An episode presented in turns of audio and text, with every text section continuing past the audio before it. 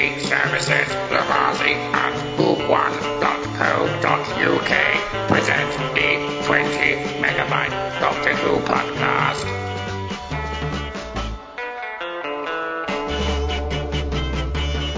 Hello and welcome to the 20 megabyte Doctor Who podcast, episode 532. I'm Adam, and and here's Mary Lang.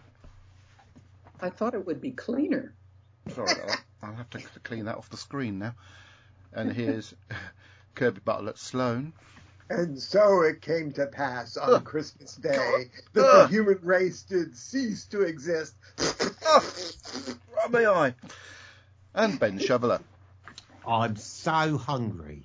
yeah. Oh, there you go. Welcome to my world. Yeah. So yes, this week we will be talking very shortly, very briefly, no, in a moment, uh, about about End of Time Part One. But what I wanted to say, it's Her Majesty the Queen's Platinum Jubilee. Now I've got to talk. It's not political because the Queen isn't a political person, but I need to pay tribute to Her Majesty the Queen on a podcast we're putting out on the only ever Platinum Jubilee for any monarch in this country. Uh, in my view, she is the only monarch that genuinely deserves the word majesty in front of her name. She Really? has, she is the iconic British person, as in she is our leader.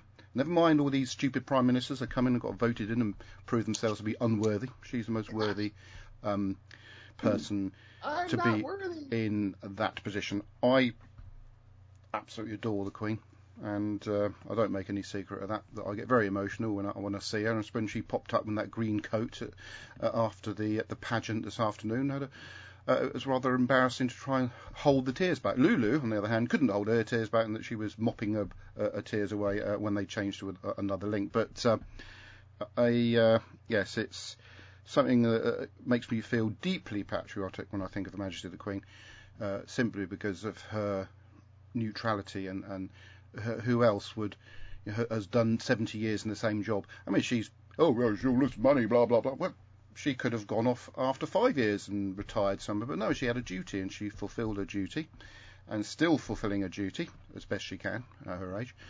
And I'm just pr- very proud of her, very proud to be British, and um, yes, I, I just wanted to pay tribute in my own little way, however insignificant, to our Queen.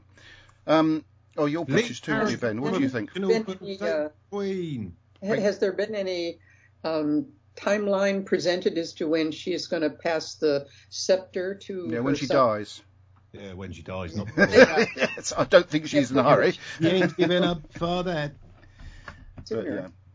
What did you think of all the? Because I didn't see much of the Jubilee stuff because I was working. Um, so obviously missing all of it and missing her appearance in the first day or so. I, I got really gutted because I was at work and missed it all. So I just happened to be sat down having my dinner and it, up she popped. The flag went up. That's what was really exciting. Up went the standard. And I said to Deb, I think she's home. And then she rocks up on the on the balcony in that, that green coat, looking extremely fra- frail, but with that big smile of hers, which she, I mean, Don't Yeah. she just look frail these days? She does, yes. So, um, what did you think of the old Jubilee shenanigans then, Ben? Um, well, I, uh, I haven't seen too much of it. I saw the trooping of the colour. Thursday, which was good, and seeing the Queen there was nice. Hmm. Um, I haven't been bothered about quite a lot of the other stuff, to be honest. And uh, but lead character from a fictional book saved the Queen. Pardon? Lead oh, I see. Yes, fictional book saved the Queen. yes. Okay, thank, thank you. You could say Mr. Tickle saved the Queen. because it's the same as saying God saved the Queen because they're both made up. So. Oh, just that one's got longer arms than others. But what am I? I mean, look at all the the, the um, leaders of state around the around the world, uh, what she's experienced state. in her life, all the people she's met and influenced, and you know, uh, and friendships that she's sort of founded and kept going, and, and, and stuff like that, just to, just for being herself she- with that big beaming smile of hers. Yeah, well, it's, it's getting bigger, isn't it? Now she can't do it. Uh, adventures mustn't very well anymore. But um, no, she's she's been brilliant, and 70 years on the throne is well worth applauding. And uh, every Briton should be thankful we've got. Well, the Scousers aren't because they're not more. British. Apparently, the Scousers are, are just live in their own um, little, you know, little world that's not England or Britain. Apparently, uh, uh, that's why they booed the national anthem. Um, but yeah. That's because they're yes, that's because they're scouts. So hip hip. Hip, hip. Hip, hip. Yeah, we love the Queen. She's great. We love our Queenie. So now we move on to Hold the. on, before you move on though, two more things. Firstly, wasn't it actually very sad seeing her on uh, Trooping of the Colour without Philip standing next to her? Oh. That was sad. I think there are so many sad memories in relation to the Philip situation.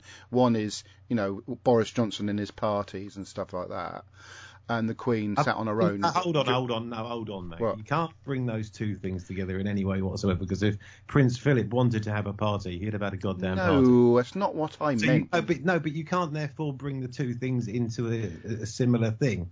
At the end of the day, Boris's parties and Labour parties. Yes, I was going to, if you let me finish funny thing, I was going to say about the Labour parties. I mean, politicians having their parties during lockdown, uh, which is when obviously Prince Philip passed, um, and there's the Queen sat in, in that chapel at Windsor on her own, uh, not even allowed to have somebody with her to, to comfort her.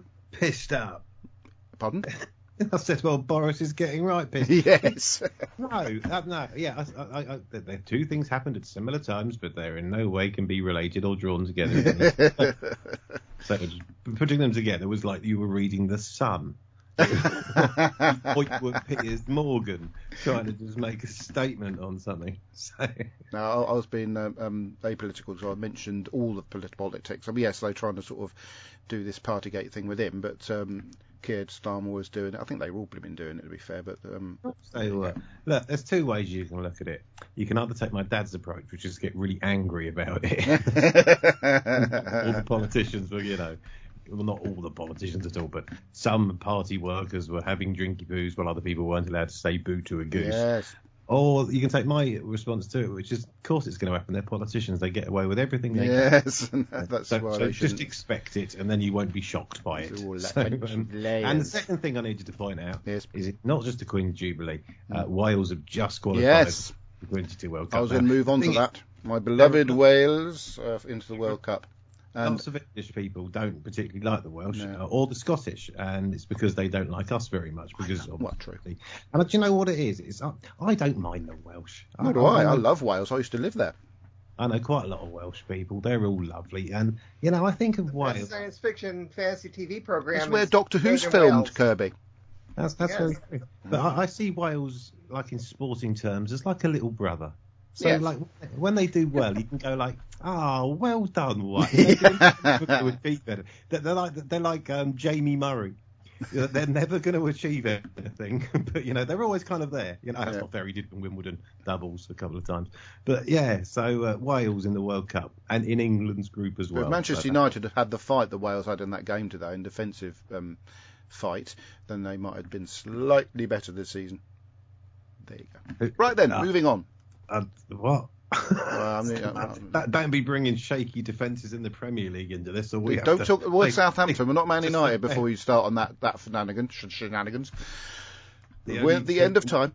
history to let in nine goals 45 times, or whatever it is. Oh no! You know what I've just done? You haven't pressed record. No, I went to play what I thought was End of Time Part One, and for some reason it started playing um, Twice Upon a Time. Well, at least it's not the end of time part two, or you'd have had some major spoilers on your hand. I'm very annoyed now. I've got to try and find it now. This is slick. Oh, whilst uh, you're doing your general, uh, usual slickness of podcasts, I, I should point out to all the listeners: good evening, listeners, or afternoon listeners, or morning listeners, or good night listeners, or whichever time of the day. End, end of time, listeners. Uh, Very nice, Kirby. I like that. We'll add that in. Um, Du- du- du- du. Oh, do I need a bit of music to play behind this? no, no, no, it's fine. Okay. I've got my own music if I want music. Um, but I just wanted to say hello to all the podcast listeners because, um, Listener. you know, it could be any time when you're listening. It, it could be January, it could be June, it might be May. Have some other November. Come on. Oh, are you trying to do some filler for me? Oh, sorry, I didn't realise. I, I was actually listening to you. I do apologise. I'll see if I can find it on the iPlayer. Carry on. And uh, so, whenever you are listening, we just want you to know that we're grateful for you downloading or streaming us talking at you because, you know, when it comes to it, you're our favourite listener. And if it wasn't for you, we Yes. wouldn't bother. Yeah. I agree. Oh. Sorry. More, more padding. Uh, maybe a couple more seconds. I'm trying to find. Right. So um, whenever There you're listening, just be aware that we know you're listening, and that we know when you don't listen, and when we, we when you don't listen, uh, that makes us upset. And in the world today, where you're not allowed to upset anyone by saying anything, you have majorly upset us by not listening. So make sure you do listen, and if you miss an episode, then unfortunately you are banned from listening from the net. we know when you've been listening. yeah. Don't And, make it sound uh, like we're stalking them, Kirby. we, we are audio stalkers, really. Um, sometimes people want us to come in their ears. Other times people. Anyway, don't. moving on. Lillian Robbins says hi, and, uh, and then says congratulations to Paddington for having such a nice tea with Her Majesty as well. I haven't seen that yet, but I did see a short clip which looked quite is. I think I think the It's Queen was CGI'd. It was wonderful. Yeah, but I haven't seen it yet. I, didn't. Think, uh, it seemed to me it wasn't quite as good as her, her James Bond appearance at the Oh, Olympics. I thought it was it was better in some ways. Okay, well, I'll I'll I'll, re- I'll, I'll put a judgment aside until I've actually seen it because Deb's recorded a lot of the stuff for me to fast Well, I- forward I- through, I and the, the big concert last night, which I haven't seen either. Well, I recorded the concert last night for the uh, explicit reason that I can fast forward through the crap bit, so it'll probably take me Yes. about 20 minutes to watch. Yes, yes, me too. Um, I want to see Queen, obviously. Uh, No, wait, stuff. no, no. Queen aren't Queen anymore. Oh Queen- yes, Queen- they Queen, are. Queen's missing someone, you know. Yeah, but you know Adam what? Lambert's a thought that perfectly good about- replacement. About 30 years now, I've thought that Kirby. I've thought there, there's something different about them. It's, it's Yes. just on the subject of that, for a while, um, you know, remember Terence Trent D'Arby? yes, Yeah, he went and sung with INXS. did he? Yeah, that's didn't know crazy, that. isn't it? Yeah. Anyway, End of time. Part Let's go far part through as three. p- p- quickly as I can. What? Why? Because I'm fed up with doing these synopses and, and staying up three million hours before I can get to bed. When I'm really, really tired, Yeah. I, I only had six hours sleep last night. Yes. Master, I need to warn you. I very I followed instructions. I only watched part one. I only watched the confidential for part one. I Oh. only researched part one. So Thank you for that. Right. I don't remember what happens in, in part two, except for a very long There's uh, Lord of the Rings type ending. Anyway. When, when was this part two on? What? Um, There's an end of time part two as well. Yes. I thought it was a strange ending. It's so. So it begins with a panning shot down through a, a Christmassy shopping precinct sort of scenario, and, and Wilf is sort of mooching through, while some fake Santas uh, are just sort of showing children stuff. Um, and obviously bands playing and choirs singing Christmas tunes. And he decides a to rock. Christmas episode or something. What? Is this a Christmas episode or something? Anyway, so he decides to go into this church, where I presume they're having a late night mass, and um, that bird from Limelight uh, appears behind him uh, and has a conversation with him uh, about loosely about the Doctor and stuff. Um, and then at the end of the conversation, there's um, oh yes, I think she might have mentioned the Doctor's time's coming to an end or something like that. Uh, she mysteriously disappears at the end of the conversation in this plain sorry the, the the the window what they call it stained glass window. There's a little TARDIS, uh, and then he sort of he sees uh, the master doing his cackly laugh um, with some green lighting in his mind and um, some close-ups of the master's eye and then it's the title sequence. The doctor meanwhile appears on a sort of uh, uh, in a, a quarry as, as Kirby would say sprayed in with white stuff to make it look like a snowy planet I suppose. Yes, it's it's our most common quarry lately. Thank you. Uh, and Ood Sigma happens to be there. Uh, he's uh, the Doctor himself is there wearing a um, sort of um, that thing that Hawaiian people wear around their necks, and It's a lei. and it's and by the way, Ood Sigma happens to be there because it is the Ood sphere. um, and Doctor makes a few references to what he's been up to, including marrying Queen Elizabeth I, which obviously Now, Um, Master, no, he Didn't marry the Master. What are you on about? He did not marry the did, Master didn't didn't you used to live in Newport? on the Isle of Wight. Yes. No, I've Oh. never lived in Newport. I've, I've stayed in Okay. Newport a few times. Alicia lives in Newport, but I've, I've stayed in. No, I'm New- talking- I'm I've never ever where. lived there. I, I lived. Uh, I used to stay there with my That- mum when she that, lived there. That church. Never mind. Ben, what's he on about? Yes. Hello. I was looking at um, at locations. Sorry. Well, there's there's Newport um, near Telford where we stay when we go to Wales Comic Con. There's Newport in Wales, which is um, a few That's what I'm miles away about. from Cardiff, uh, and there's Newport on the Isle of Wight, which is about four miles away from where we are. I'm sure Oh, I can it's walk Kirby distance. in an hour and a half before you start making stupid comments about um, There's next also door. Newport in um, Antarctica. Is that Don't know. Newport, Rhode Island? Yes, Hmm, Oh. well, there that go. one too. yeah, Get on with it.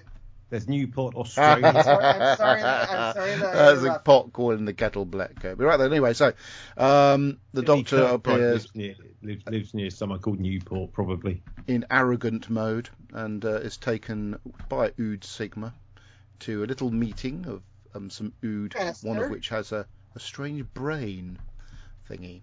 I thought their brains was in the palm of their hands. What? This we actually had the reference that we still didn't find out exactly what happened yet, although it's our second clue as far as, or our first clue as far as why uh, the, doc, the Queen Elizabeth I is angry at uh, the Doctor because he mentioned he got married to her, and then we actually find out in a few more years. Yes, I know. That's what I referenced when I said he. Oh, for, anyway, moving on. Uh, so yeah, there's more talk you referenced of uh, it? Maybe I wasn't listening. the Maybe I was doctor's- researching something. the doctor's time coming to an end, so they all lick, hand, link hands. I said lick, but I, I was a, it was a you know Freudian slip. Master, What that's Wookey Hole. is it now? Thank you for that. That's that would be the um um the Cyberman story, Revenge of the Cybermen as well. Yes, and were- where uh, Elisabeth Sladen al- almost drowned. That's right. So they link hands and have a little bit of a mind meld thingy, uh, where the Doctor is able to sort of um, see glimpses of Wilf and uh, maybe Donna and um, the Master's sexy wife, um, and um, of course, then um, we see a little flashback of his previous sort of encounters with the Master and the fact that the little ring was found by the mysterious lady with the, la- the red nail varnish, who up to that point we thought was uh, Lucy Saxon, but no, it was some mysterious lady. And um, he then realises he he'd sort of better get back to Earth. Um, though, of course, this is the episode where the, the TARDIS has central locking, which I thought was actually quite cool, but uh, was never Yeah. never brought back again. Um, and um, so they Lucy Saxon has been in a sort of sort of rather horrible prisony place, and they um, they have this ritual which the master has sort of put aside for them to take out. And um, Oh, what? What are you booing for? the use of magic in Doctor Who. It's one of the Oh. reasons why I hate this story. It's a science fiction fantasy TV show. There's no reason why magic can't be incorporated in it, and why magic can't be um, referred to as a uh, a science of some variety, because um, there's certainly magical things that happen in the universe um, that are unexplained. We, we will have to agree to disagree. Well, you'll have to because it's a science fiction fantasy TV show, and it's part That's of this my story. line. anyway, so um, I have to say I do um, love these scenes with the sexy um, Mrs. Saxon. She's very, um, very, Yeah, very, She's sexy. very sexy. And um, and then Wilf, meanwhile, is back in his house, and um, that woman from um, Limelight appears again on, on the TV screen, and um, it's quite ironic. because I was watching the thing about Charlie Chaplin today, and uh, but they didn't show her in the whole of the thing, and they showed him in Limelight, but they didn't show her. She was very pretty when she was in Limelight. I think she was very young as well. I'm very surprised that Charlie Chaplin didn't marry her, marry her actually, because he had a tendency to marry girls under 18 back to Doctor Who. Anyway, so uh, this ritual is is put together where these these followers of the Master uh, give up their life force, um, uh, while they put these sort of ingredients into this bowl, and the Master sort of comes back to life. Lucy, meanwhile, tries to um, to stop it by throwing a counter thing Potion. juice potion or whatever into the mix, and of course it doesn't work. Uh, the whole prison blows up, although the render the rendering of this blown up prison does look a bit rough, rubbish. It more looks like someone's built a, a Lego sort of building and then sort of just knocked it down with a hammer.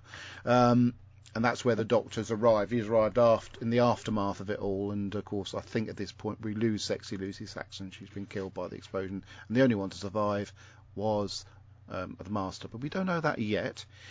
The next scene is um, the the, Why the did cre- the doc- master, master, master? Why yes, the master, master, master. get- Yes, Why didn't the doctor get there before it blew up? He has a time machine. because he can't cross his own timeline. But if that was the case, because No, he he does. Say, hasn't been there yet. hang on, it's if that, hang on, let me speak. If he often says this as an excuse for not rocking up at places, he can't cross his own timeline. He said it to Wilf in this story actually. Yes, But if that was the case, was- he wouldn't be able to go anywhere because he's he's been everywhere a- any every time, hasn't he? My Thank goodness, you. It's a you are very excuse for a science fiction today. TV program. Thank you, Ben. That's wha- how we have to cover it. It's uh, and also whether the script um, requires it or not.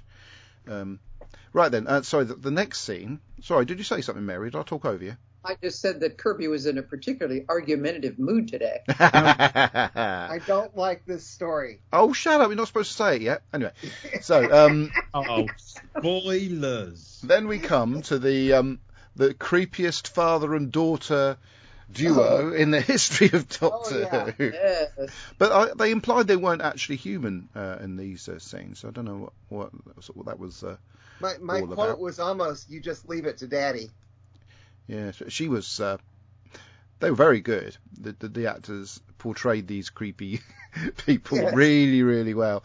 Where Uh, did you find? What What do you mean? You thought there was reference that they weren't human? Yeah, I, that was, I, I got the feeling they were sort of implying they weren't human. I, I'm not sure, but anyway, But but They they probably- they, they probably change were. into the masters, therefore they're human Oh, because okay. it's key. The, he keys the whole gate thing Ah, okay. to change only I human. stand corrected for the first time ever on this show. There's a historical moment.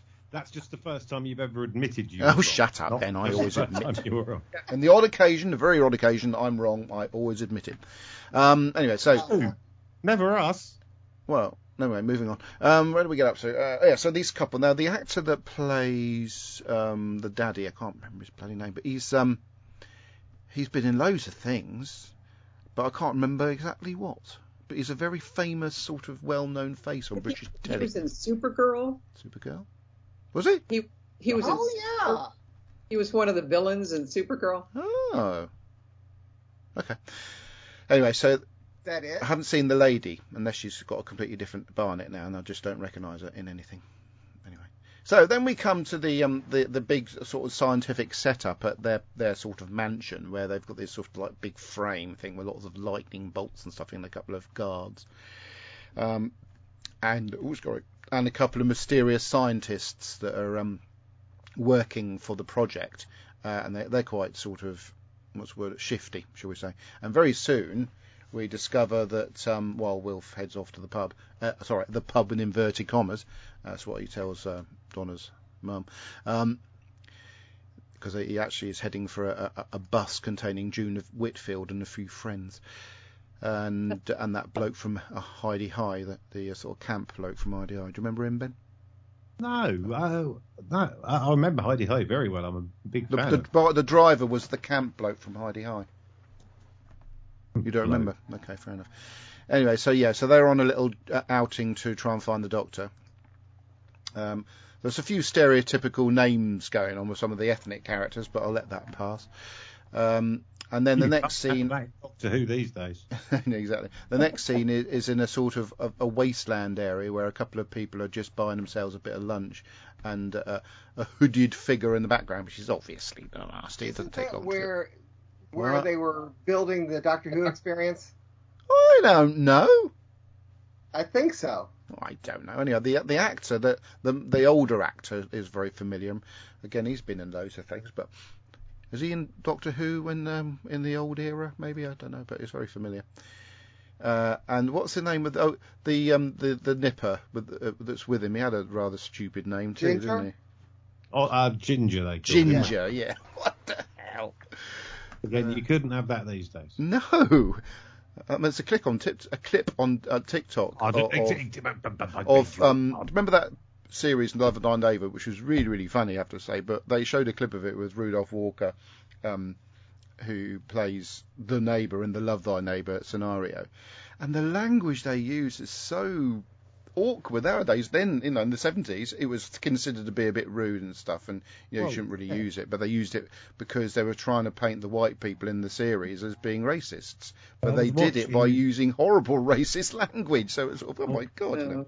I was Yeah. watching some uh, some Harry Enfield from the nineties Yes. on uh, one of the UK Gold channel things the other day, and uh, I don't know if you remember, it was the one where um, he had uh, the old the old fella had a gay son, and he brought his boyfriend home for the first time, Mm. and it is just it, oh my, I mean it's unbelievable to think it was ever Yeah. be be put out on telly like that. Some people that this stuff we used to watch we thought was acceptable and really funny.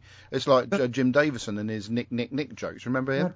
thing, yeah, but the thing is, it was funny, and it is Yeah. funny at the time. But it's just you realise how that some people might find it upsetting now, and you just feel guilty as a white person, another white person. And we used to just talk like this, and it's it's, it's good in some ways that people are realising how offensive some of these, thi- these things are, and how some languages we used to, and I say used to use because I, you know, hopefully I, I would never go down that route again. Um, but it's still sad to go back and see things that happened 40 years What ago, 30 years ago. You know, This Is his dog dying? Old star having a sneak. There Having you a go, still sneeze. go. Go on, in the doggy. Now, limelight. the, the older of the, the two guys, the Mm. two homeless people, Yep. uh, was in one episode of EastEnders. Oh well, that's not not what I was thinking of. No, he's Anyway, not- he was never in an old Doctor Who. okay, well that's all fine. Anyway, um, yeah, so the master's a bit hungry, and uh, bit? so um, he has a, a yes. A bit hungry. So he has a burger, which isn't quite enough for him. So he has the the, the occupants of the burger van, uh, and uh, turns turns a bit of uh, into a bit skeletorish, and um, yeah, and then starts jumping around all over the place. The doctor then sort of senses him with his his flary nostrils, and um, the master then knocks this um because there's this thing about him knocking four times. He knocks a steel drum four times, doesn't he? Which is obviously um, put in there to sort of make you think that this is what the whole knock four times is all about. And then Yeah. this Well, is it. that's Yeah. that's what we were all speculating that Mm. during that week. Yeah. Um, anyway, so Um, that So sorry, I've just found this. Sorry, I've just found this. Um, on Thursday, the 7th of January 2010, the BBC received a complaint from a viewer who believed that a line in uh, the first part of Doctor Who, The End of Time, was insulting to people with ginger hair. BBC's response. You know what that why that's why they put that line in um, the next story from this when um, the Doctor is just regenerated said, "Oh, still not ginger." So you know what that that reference was for. The BBC responded, "We would like to reassure viewers that Doctor Who doesn't have an anti-ginger agenda. this is the reprise That's of why. a Christmas Invasion in 2005." Catherine Tate and Karen Gillan, both gingers. There we go. Uh, anyway, so the the master starts jumping around and My uh, DVD's having problems. oh, dear. it's all right. I, I can do this bit.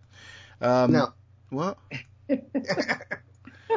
So the doctor and the master have a little bit of conversation, and um, they're going to hear the you know the drums, da da da da. And just as it's getting interesting, the the old people's coach turns up, and we have a rather amusing scene where the doctor gets Yes, yeah. goosed by June Whitfield. Um, and uh, it's like um, you can see uh, you're watching David Tennant's face. He's really trying not to laugh he, before the goosing bit. Um, it's yeah, it's really quite charming and, and sort of um, slightly detra- detracts you from the, the, the sort of serious side of the story. Obviously, the impending death of the Doctor. But anyway, There's now a like, whole they section on on the confidential about the filling of that. was there. Yes. Okay. Anyway, so the, they found the doctor. So the Wilf takes the doctor to a pub, and then they have a, com- a very sort of um, man-to-man conversation and about the death, being Well, no but- dying. oh, and- If there was something on the confidential about it, did it reveal whether that was spontaneous or whether that was scripted? It was scripted. Oh, okay, okay. Although although um, David Tennant did admit that he didn't expect t- her to squeeze so hard. Because all they show is her padding. They don't show her. Yes. Yeah. And they, they, they had to film it five or six times. Oh, wow. Oh dear, but she enjoyed that. Anyway, so the doctor And, tells. and, and uh, if, if I may say something about the, the cafe scene, yeah, go on. then. best part of this episode. Okay. Um, seriously, Definitely. seriously, the best part. anyway, so the doctor basically says that when he regenerates, it's like dying. So he, he, he no, he, he, uh, he's gone, and a, a new man just walks off in his, his with a new body and new haircut or whatever. Um, which is obviously You know, it sounds like he doesn't want to go. yeah. And then there's a That's few really shots good of line, Kirby. Actually, I'm, I'm going to make a note of that one. there's a few shots of uh, Donna with a, her, her new fiance and uh, just living a normal life, and the doctor reiterates that she can't, you know, remember him, otherwise she will burn. Burn. Her mind will burn unless it's required, unless it's required in the script for it not to. Um, anyway, so the doctor goes Wait, off to spoilers. have a little bit of a well, weird- the coming up soon. yes, uh, the doctor goes off to have a weird fight with the master, um, where they the master sou- suddenly got um, some weird sort of almost like Iron Man powers, where he can I was use about to say Iron Man. You Yeah. beat me to it. where he sort of Yeah, uses this his part of hands it to. Yeah. for. Yeah, this To is too much like you know Marvel comics. Yeah. Um, well, so ten Well, years after was Iron Man, before, wasn't it? This was uh, before all of the Marvel stuff, so maybe Marvel stole it from Doctor Who. Yeah, they did, No, this is Those what this. Americans have got no ideas of their own. truly. anyway, so, so um, the master's sort of banging on about being hungry and um, all this stuff and talking about the drums in his mind. And then he, he actually does a mind meld type thing with the doctor, and the doctor then heard the drums. But just as that's getting interesting, and um, um, some helicopters come in and. Basically, remember that scene, the scene where the, the spotlight falls on the doctor? I, I, I really thought of the Mr. Bean music playing um, in the background. uh, would have been quite appropriate for that point. Anyway, so the master gets yeah, um, there's, there's a whole section on the filming of that in the confidential as well. I do love the fact that the, the specials all have full confidentials instead of confidential uh, cut down. splendid. Anyway, so um, yeah, so they kidnap the master and shoot at the doctor to stop him from um, getting there. And um, You, you missed something. what did I miss? In the middle of that confrontation, we break away and we see who's been narrating. Oh yeah, that's right. The um, the Spitty Man, Timothy Dalton, Yes. James Bond, yeah. Yes. which was quite Bond. cool at the time. Although we, I think we already knew both before the episode went out that it was Timothy Dalton. Be fair. yes, um, I think we ha- it had been announced. Yeah, yeah. Anyway, so meanwhile I they're sort always, I always liked Timothy Dalton in uh, The Rocketeer. okay. Thank you for that. Oh, yeah. What about when Did he you didn't he play? Rocketeer? Didn't he play um, Robin Hood in something as well at some point? I Was it so. Robin Hood? No, no, I'm not sure.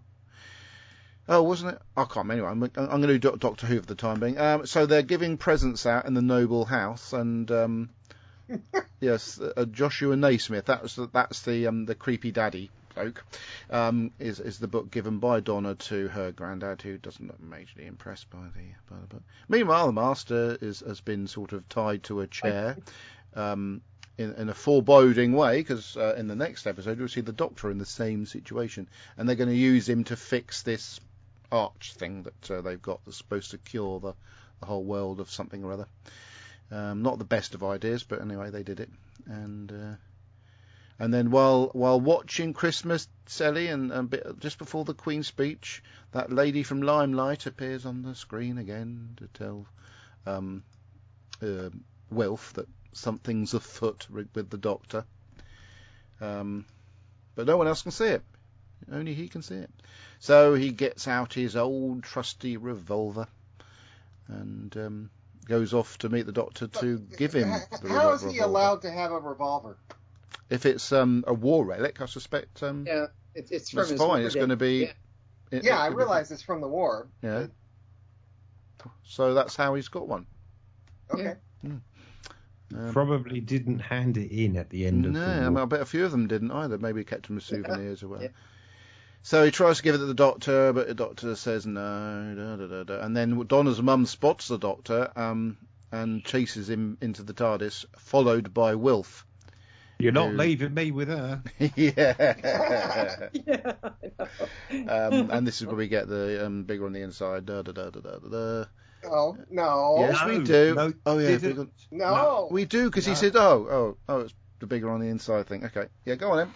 No, he no. said. The, the doctor tries to get Wilf to say bigger on the inside, Hmm. but uh, Wilf says, "I thought it was It's cleaner." Yeah, I thought yeah, would yeah, that's right. He does say that. So you were watching Kirby. Well done.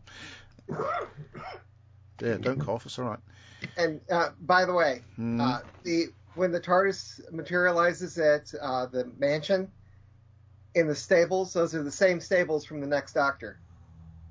Thank you for that, Kirby. Uh, anyway, he does use a special. We haven't got to that bit yet. What are you on about? Anyway, uh, so the the, the, the, the scientists uh, are sort of being given instructions as uh, as to what to do, uh, but they go off for little five minute breaks and, and take their their human costumes off, and um, uh, yes, they they they look a bit like Shimmer. cactuses. Shimmer. Take their shimmers Shimmer. off, yeah. Although Shimmer. he was bound to call it a shimmer because of David Let's all say it together. After Shimmer. three. One, two, three. Shimmer. shimmer. oh, I hope th- everyone listening was saying it at the same time. Maybe we should all do it this time and let everyone who's listening join in as well to bring us all together in a kind of jubilee celebration. Anyway, the master's still hungry, so he Shimmer. munches through a turkey. Um, and um, the doctor and Wilf arrive in the stables that Kirby was referring to earlier, and the doctor has a special sort of key that uh, does all sorts of things, like, like I say, um, central locking and and shifting the TARDIS into a second behind the time thingy and makes it invisible. Which is- Sorry. Well, that's the exact same thing. He, same thing he did in. It's the second Doctor. Yes, I was just about to say that, but as per usual, I'll get interrupted. Um, but yeah, that's fine. Did the second Doctor do that? Yeah, see, the second Doctor did that in uh, that story with um, uh, the Cybermen in. Cybermen story What in, was that in one the called? second It wasn't Doctor. called the Cybermen of anything, was it? Um, It's it's when in the London, wasn't it? The Men of Cyber. No, it was um, The one 1968. with story. Well, yeah, Packer. Yeah, but what's the story called, Kirby? Uh, Oh, Invasion. uh, Invasion. Yeah. There you go. Here we go. Anyway, so uh, yeah, so um, the Doctor has a chat with the little alien people and then shimmers them. Um, Sure. And he um, shimmers them.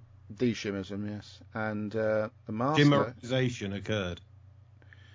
he, he does it sort of rather nonchalantly with his sonic screwdriver. They let the master free to to um, do his work on the um, equipment, and while the doctor finds out that um, this big machine doesn't just heal people or, or whatever, it heals whole planets. That's convenient, It- isn't it? hold on, no, it doesn't. Yes, it does does. this. It Yes, it heals does. world, make it but you went You've been waiting for that, haven't you, Ben? the. I, I, do you know what? I, I I watched this episode of Doctor Who and then I watched uh, an old Top of the Pops and that song was on it and I just thought, no, that's got to be done. so anyway, when he and the doctor finds out this thing heals worlds, Heal Um, the world. he- it- it is- he Hold has to- change. sorry, Heal the world. Shut up. he um. he goes in. That's just funny. The the master's standing there in his straight jacket and a like a dog collar thing, and um, yeah, like so- that to keep him secure. and the master sort of uh, then steps into uh, this thing, and um, uh, the doctor and Wilf get locked in these little boxes, which are going to become significant later on. Oh, sorry, I've hiccups. yes. Um, he doesn't knock four times at this case anyway, but the the, the doctor allows or gets Wilf to let him out, but it's too late. The, the master switched all the switches, and everybody in the whole world becomes Shakes the master. I.e., oh, and of course, the uh, behind um, uh, uh, President Obama, who's probably the only um, real named president in the history of Doctor Who, because they normally make their own ones up. Um, of course, it was only the back of his head, and, and the person they got to look like the back of Obama's head didn't look anything like the back of Obama's head. I think they picked out a few words. Uh, ma- I don't a think it was so, bad of head double, wasn't it? one very good. it Um, was Joey's hand double from Friends. I mean, um, Yeah, so and I think they just nicked a few words from one of Obama's speeches to, to sort of uh, said about the um, economy or something like that. I can't remember. Um, but anyway, they, they all start shaking their heads, and um, then Donna starts remembering all this, all the stuff with the doctor and stuff. no. And, and uh, Wilf goes, she's remembering everything. And then the, for me, the, it's a bit silly to be fair, but it's a science fiction Yeah. TV program. But everybody's the master. But seeing John Simm and all these different costumes doing all the uh, it was silly but funny at the same time, so I quite enjoyed watching that bit. Um, yeah, and uh, so that's the big thing. They did actually, lead up to up to that joke. It's the master race. yeah, the master race. I think so. again, I'd have acceptable funny stuff, and um, yeah, and then it's just. It's just a funny cliffhanger that how they're going to get at that, and then we have Mr. Spitty gobbing over everybody. He obviously had a big run on the football pitch before coming, but the, it was quite good when he said, oh, yeah, the, you know, the, the Time Lords, um, the Return of the Time Lords or something. Like that. Anyway, it's very good. It was quite iconic when we see that you know the Time Lords in their robes and that behind him. Um, um, it's just as well there's nobody in front of him because obviously he would have got drenched in dribble. But uh, it was nevertheless a mean, very iconic scene. amazing thing is, is that they've filmed so far four series and loads of specials in Wales, and still he was the person who covered most people in spit. Yeah, and he was Welsh as well, which was quite i- i- not ironic, um, appropriate.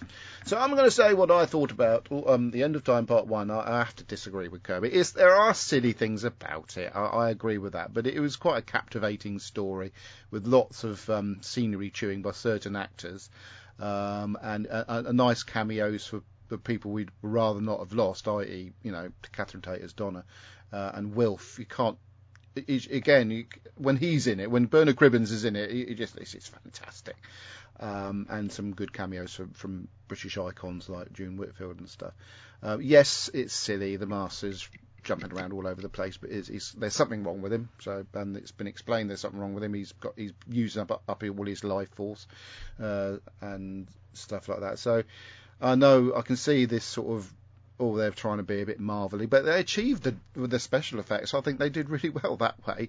Um, I, I don't really have a problem with the certain degree of silliness. I think there's a serious sort of content in, in regards to what's happening to the Doctor, and uh, there's an issue obviously with, with what may happen to the world and stuff. Um, and they dampen it down a little bit like Doctor Who does with a little bit of uh, light-heartedness. And um, I've always felt that on the whole, the Tenth Doctor has been quite a light-hearted Doctor and serious when it needed to be, and I think they're just showing off his his in, interpretation of the Doctor. So I actually quite enjoy it, to be fair, and uh, I know what Kirby thinks of it, so I'm going to ask Ben what he thought of it. Oh, I think it's absolutely brilliant. it's, it's, it's proper, proper Doctor Who. This is how it was. Should be, shut up, Kirby. this is the, the, the, this is golden age of New Who still, and it's just about coming to an end. And it Yeah. finishes with a couple of apps. Well, so far this absolutely brilliant episode. Apparently, there's a part two. Haven't seen it yet. I'll have to watch it during the week so I know how this one resolves. But um, I hope the Doctor doesn't leave because I really like David Tennant. So- No, he doesn't want to go. he, he really he doesn't, doesn't. want. I don't want him to go either. Uh, John Simm is by far the best actor who has ever played the Master. His incarnation is, Oh, fa- yeah, it's fantastic. Some of the older ones are good as well. Delgado's all right, and uh, the one from the 80s. He does come But- back for the Capaldi era, by the way, Ben. You're probably unaware of that because you never watched any of it. Well, who? John Simm? Yeah. Does he? Oh, Yes. I did a little bit of Peter Capaldi. Well, Brilliant. it's a spoiler. Spoilers. No, Oh, sorry. no, we're to that Well, bit. you'll have to wait and And see that- which one, that, won't you? that- remember, that one surprised me. I have to completely concur with what you said about Bernard Cribbins. When he's on screen, the story is just alive. Yeah. He is just the most wonderful actor He to is. have in the TV series. Yeah. Uh, Wilf Mott is a wonderful character. And The there's more. To, sorry, can I interrupt there? There's more to come no. because it's a little bit of a teaser for the next series. That scene, just look out for it when you watch part two. The scene when he, he says to the doctor that you know he starts crying and says that you know you're just the most wonderful man. Please don't die. Um, That's something to look forward to. But that that's just part and parcel of his, his appearance in this story. Carry on, Ben. Sorry, I just need to say that. Oh, I must have watched that bit the other night as well then, because I've seen that bit. I must have watched one and a half episodes. yeah, I did actually. I've got about 20 minutes to go on it. Anyway, um, yeah, Wilf's just wonderful. Um, John Simm is brilliant. David Tennant is fantastic. The writing is great. Yes, as you said, it's a bit silly, but so what? That's what it, it's. It's the, it's the black and the white. It's the Ching and the Chang. It's the Donna and the Doctor. It's you know, it's it's it faces off with each with, with, with the silliness with the seriousness, and it does it brilliantly. And it's such a shame to think there's only one more episode of this before you start getting fish fingers and custard. Yeah, and of course we have to remember this is RTD's initial swan song. Absolutely. So mm. from me, it gets a. Stuff coming through on the live feed. Um, Brandon Moore says, "Sorry, I'm late. I've been having bad dreams." Uh, and Ooh, well, I see what he did there because in this episode, oh, Yes. Tim Drury says,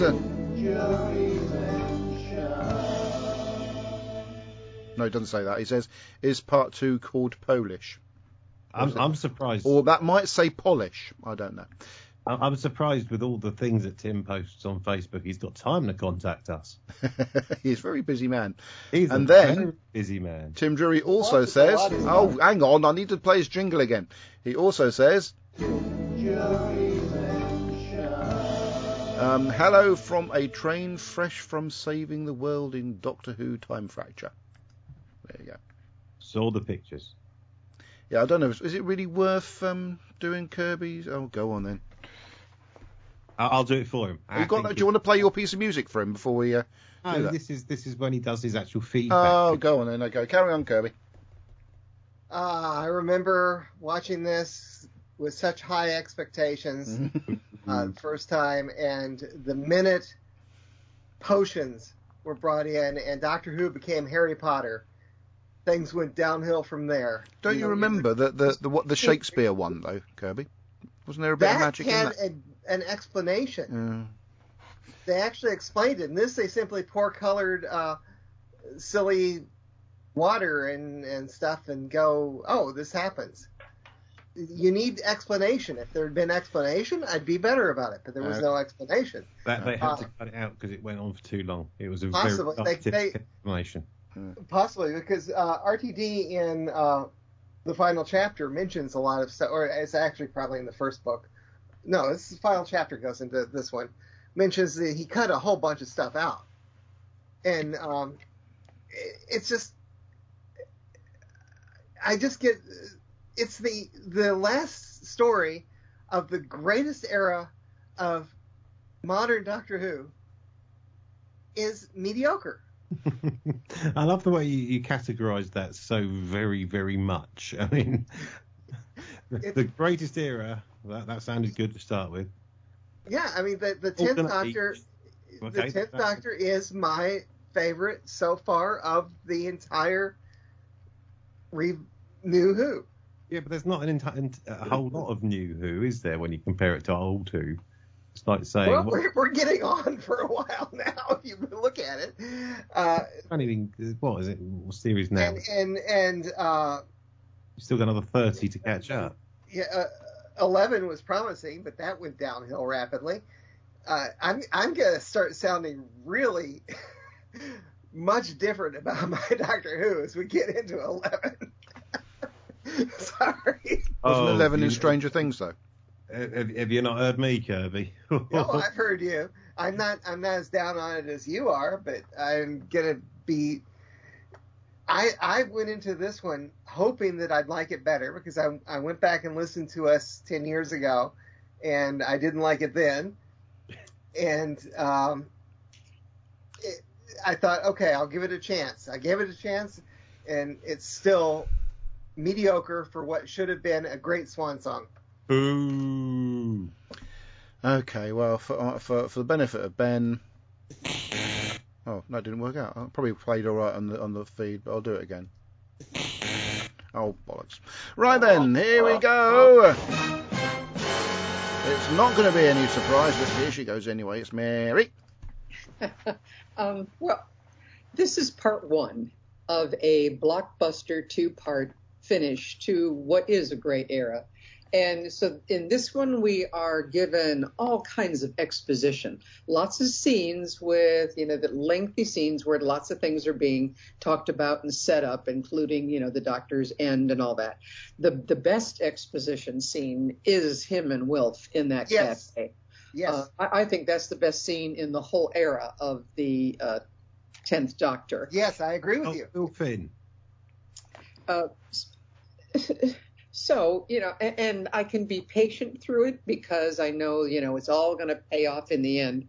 And yeah, there's a lot of silliness. Um, and RTD was really good about balancing, you know, some humor. You know, the the, the scenes of the uncomfortable doctor with the Groot, the silver cloak.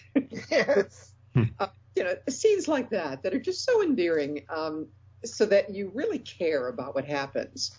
Um, and I know some of that continues on um, in the into the next era, but I don't know. They lose their way and it goes south and and all that. But but that's what I like about Doctor Who is we have lighthearted, we have and we have heavy duty, um, we have happy scenes and you know tragedy scenes and all that so this one I just I know it's a setup, so I, I, I I'm patient with it and I'm not going to be too critical of it.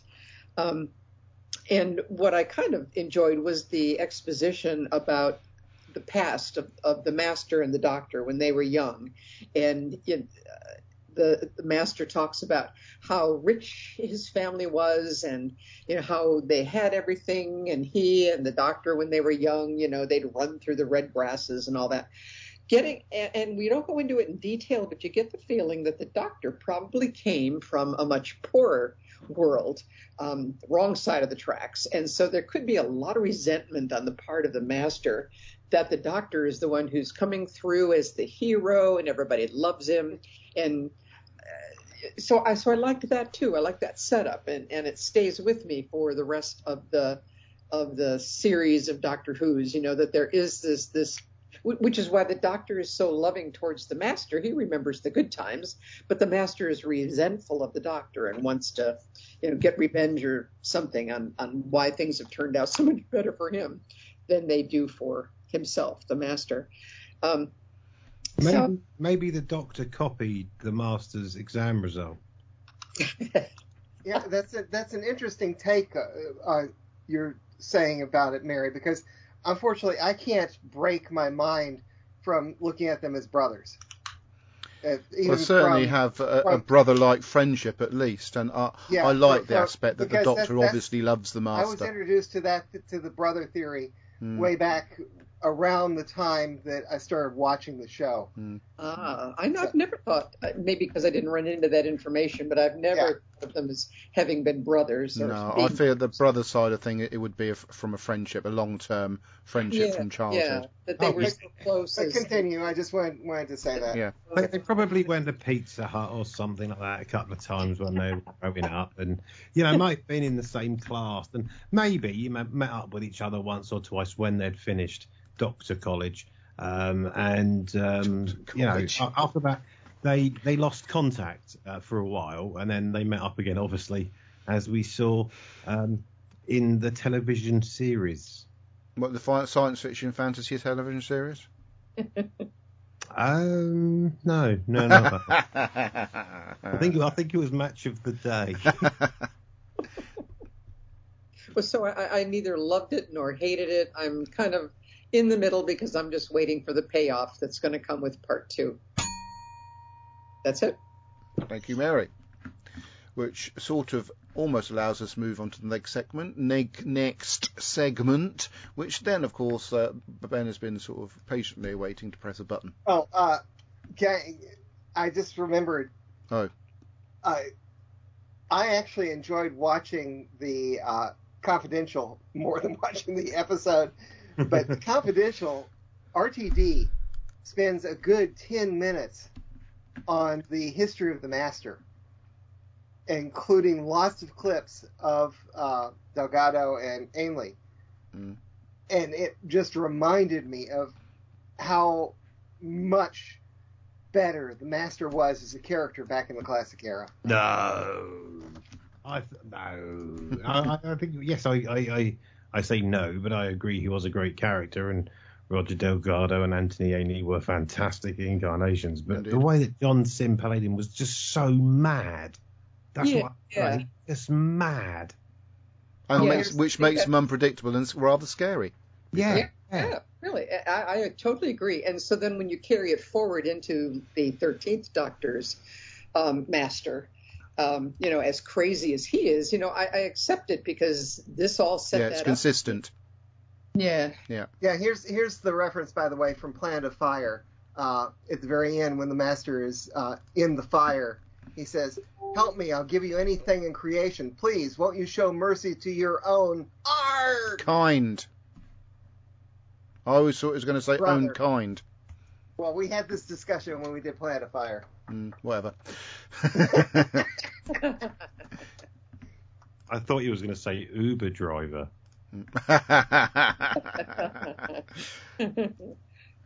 right. Any- Uh, have you, you- did you want to do a, a piece of introductory music to uh, Kirby's sort of uh, feedback section of the show? Yes, yes, I did. Uh, firstly, though, I'm just going to play this just uh, so you can get it, get the. We need to do level checks, okay? So is this level okay? Is that yeah, perfectly yeah, audible? yeah, I think that's, that's acceptable. Okay, uh, Kirby's feedback.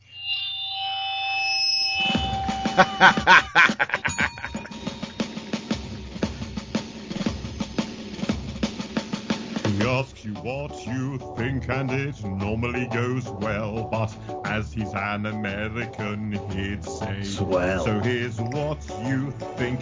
In content, it doesn't lack. It's Kirby Bartlett Sloan and his pedantic feedback. Oh, wow. That's wonderful. Thank you. Thank you. Yeah. I, I had half an hour earlier this afternoon before the White match kicked off, so I just I just tossed something out. Shush. Keep it clean. I, I did re-record the vocals a couple of times though to make sure I got it nice and you know right for you. But uh, there we go, ladies and gentlemen. If we have it again, because I really enjoyed it. No, no, carry on. Kirby. Okay, so um, I emphasized in the feedback request that we were only doing part one, just part Oh, one. I mention? Just part one. Did, did I mention we won't I- be talking about part two at all? So. So Andy uh, Nunny says, "So you won't say next week we do part two? I told him that I could not predict the future. Okay, so let me make this. My eyes are going. I need to make this text bigger. Need Sorry. to beg your. Well, no, so two pairs of glasses maybe uh, help you with that one. Oh, I eh, have two pairs of glasses. It, Yeah. it appears that I'm maybe needing to, like I said, that picture I sent to you guys privately the other day. I'm beginning to not wear my glasses more and more. Uh, so we'll see. What I see the doc, the eye doctor on Tuesday. Uh, Brandon Eye doctor. says, Don't they call eye doctors opticians in America? No, could be could be cataracts. Oh. Uh, yeah, he, when I last saw him two years ago, he said that Yep. they And are, they are starting. How bad are your eyes? they are starting to happen. So I may have uh, cataract surgery sometime in the next year or two. My My wife mum- went through my it, mum's had cataract she, surgery. She, she she said it was, uh, she loved the improvement. So, and I don't like driving at night anymore. So Yeah. it's probably Sounds- cataracts. Sounds like cataracts. Yeah. Uh, so anyway, Brandon Moore says, I'll be emailing my thoughts across as there's simply so much to say, even just in part one. Hope it doesn't end up in Adam's junk like last time. Ooh, that's a good idea. I can check that. It isn't, by the way, Brandon. It's just about to end up in Kirby's junk because I'm just about to send it to him. Andy Andy says I can beat that. I want whoa. Oh no. What? Oh I am I reading that? Not yet. No, you'll read it. Read it, uh, uh, read it after you've done this bit. This you're, you're going to be your last. Okay. segment. Is this Brandon? Yes, I just said Okay. that. It just suddenly appeared. I know. I said I was sending it. Okay. I've made the dog okay. snore. Well, I'm gonna have to open that in the in the messenger app because it's it's all narrow and weird. Okay. Uh, so, okay, so I'm opening the messenger app and let me get back to the regular feedback. Mm. Uh, uh, so, Andy Yeah. says, uh, Brandon, I can beat that. I wondered why my Waters of Mars piece didn't feature. Turns out I'd sent it to the wrong Adam. Bizarrely, the recipient never commented, so perhaps he enjoyed it. oh dear. Uh, hang on.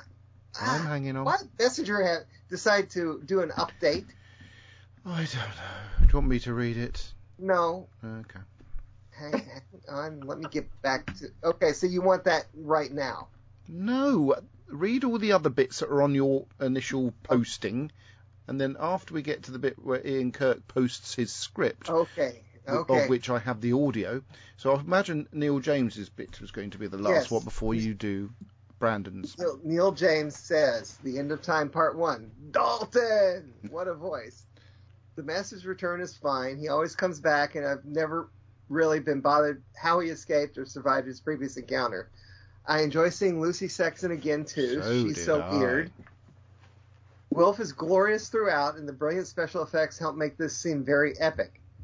John Simm is fantastic as a villain, but I don't think he should have been cast as the Master. I agree. It would have been better if he was just another new enemy. I like the Green Aliens and the Master Race cliffhanger is both awesome and possibly unintentionally hilarious.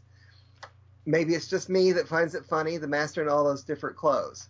No, This went out on Christmas Day, and it must have been absolutely baffling for non-Who fans and casual viewers. Why is the Master turning into Skeletor? Overall, I think it's a decent episode, but it's definitely a like rather than a love. Three stars out of five. marvelous. So now you can do Brandon's um, email. Okay, so I thought it'd be cleaner. The End of Time Part One by Russell T Davies, Esquire. Hmm. Well, this is the very definition of a mixed bag. There are moments of brilliance in this story. I think Alexa just tried to say something great. Uh, and there are moments of, to be frank, not so brilliant. And there's a lot to cover here, so bear with me. First of all, this story is gorgeously directed by Euros Lyn. There are some, There's some really, really- What on earth was that? what's Might going on. M- might have been me. Oh, Sorry. I might have been pressing buttons and stuff. Don't do I that. might, I might have just been doing It's something. still happening. Hold on a minute. There we go. Is it gone now? I Don't don't know. We haven't press said anything yet. Oh, go on then. Yeah, I think it may have gone. Yes. Okay. First of all, the story is gorgeously directed by Euros Lyn. There are some really well thought out visuals, and this is the best that Doctor Who has ever looked up to this point. My biggest problem with part one is that it's essentially an hour of setup, simply putting the various playing pieces into position. Sometimes this works, and other times it doesn't. David Tennant is good here. As I said last time, it's a shame that we don't get more played out about the Time Lord Victorious. At the time, I was definitely expecting a much more wild and rule breaking 10th Doctor to turn up. Bernard Cribbins is simply magical, and it's great to see him finally getting to join the TARDIS as a companion. He works so well with David Tennant, and the cafe scene in this episode is particularly good. It's brilliant!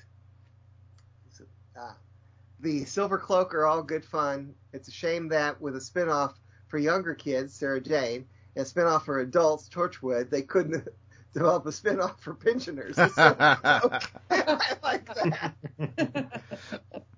It's nice to see Donna flitting around in the background, even if it's nothing more than an inflated cameo. I'm glad they didn't reverse her mind wipe, as it would have diluted the ending of her story so much. Though, having said that, touching on it at the end of this episode does add some more drama to the story. Jacqueline King is a little bit wasted here, not getting anything too outstanding to do, though I like her shouting of, at the TARDIS to come back. John Simm works better as the Master here, though I could have done without the random skeleton flashing and shooty electro arms. He plays this unhinged, unhinged version of the Master with slightly more realness and believability than his earlier appearance, and I like the bleached hair look. Alexandra Moen is hot. It's a shame she gets drained of her essence. Stop it. So Ooh. soon in this episode. Uh, the whole cult of Saxon is odd, especially as they come out of nowhere and then disappear into nowhere just as quick, quickly. and I'm not keen on dinner time being shouted, though the scene with him ravaging a turkey worked well. It was a chicken. It's a chicken. Oh, I thought it was a turkey. It was a chicken. Oh, It's okay. a chicken! So Somebody could have okay. mentioned this earlier because I did say Turkey, and nobody said anything. All right. No, it's British. Probably researching something, or else I would have said something. Anyway, back to Brandon. Oh, and I like the ood for the little time that they were in it. It's just a shame that they couldn't have had more to do with the story. Don't get me started on the whole Barack Obama recession stuff, which is dated as terribly and awfully as it already felt at the time of broadcast. Yeah, but hold on a minute. It, it could happen again at any time, so therefore then it would be relevant again. Yeah. I'm not keen on the Naismiths with David Harewood in particular acting like a right old Christmas ham. I'll discuss the Vinvocci more next week as they were barely in this episode. The Immortality Gate is a bit too big sci-fi machine to really work, but the master using it to his advantage to transplant himself across humanity is a master stroke. Ah. the transformation effect is a bit primitive, but my socks were properly blown off by that ending. And then there was another one. Throughout the episode, Timothy Dalton's narration had built a certain ominosity, okay, to proceedings. And when you see his face halfway through, you know he's going to be something bigger. But Time Lords? Holy heck! Holy cow! The excitement levels were sky high at the end of the episode, and I spent much of the week between parts one and two speculating just who the woman who keeps visiting Wilf and is played by Claire Bloom could be. Oh yeah, it was all very exciting despite some weak bits here and there. Seven out of ten. Next time, I don't want to go. Oh, okay. Well, sorry about that. Just the Neither way it does is. the doctor. Yeah. Yeah, I think I heard him say that one time. I think he might have. Yeah, I, I just got um in regards to Claire Bloom, I, I just got irritated. We never really in the story found out who she was. Was Yeah, the only way the only way we know it, uh, she's his mother is because RTD says so Yeah. in this book. I'd like for them to have said that in the actual story because Exactly. it made it a bit pointless. And and and who's the other person who's uh, got their hands over their eyes like a weeping angel? I don't know who's the other person that's got their hands over their eyes like a re- weeping angel. Well, I thought you were going to answer the question. I was not. I didn't realise it was rhetorical. You could have given me pre-warning. It was Uh, a well, total- stuff coming through on the live feed. We have Brandon Moore. That's what she said. Um, that's probably from a reference I made earlier on. So that leaves um, a couple of bits left. Mary has some blurb from the Mileses. Okay, and they say, "Oh, good, it's Christmas, but no snow." Go Bernard! It's great to see Mr. Cribbins again. Yeah. Bernard. Something Bernard. of the master survived. His ring. Hmm. I'm not saying anything more about that. Well, the master is back, played by an insane John Simm. They have gone over the top with guest stars Timothy Dalton, Bernard Cribbins, Bernard. June Whitfield, Barry Howard from Hi-de-Hi, a mysterious cameo from Claire Bloom, and a return for Catherine. It has some brilliant dialogue between Tennant and Cribbins. The downside is the master turning into a monster, which goes a bit over the top. There are some plot points which are a bit over the top, the Vinvocci being recovery agents and Naismith wanting immortality for his little girl. Ah, The Vinvocci are just rather cheesy and silly. I don't know, I like them. While Naismith, his whole entourage, and his plans are all a bit over, underwhelming. Master being a super-powered, super hungry monster and then turning all humans into himself is entertaining, but stupid. Yes. oh, how droll the quotes master race. I'm sure that Davros and his boys would have had something to say about that. When we thought the master was mad, now we have an insane Rassilon. More spittle in the next episode. Stay safe and well, everybody. Linda and Terry Miles. Uh, thank you, Linda. Oh, and master, master, master, master. That reminds me. Does it? Another of my beefs Oh yes. is bringing bringing Rassilon back. Rassilon should be in the tomb of Rassilon, still waiting for Yes. people to do that Yeah, business. but um, lots of weird Time Lords were res- resurrected desperately by the Time Lords during the Time War. I so know, it's I know perfectly the acceptable. I know the theory. Hmm.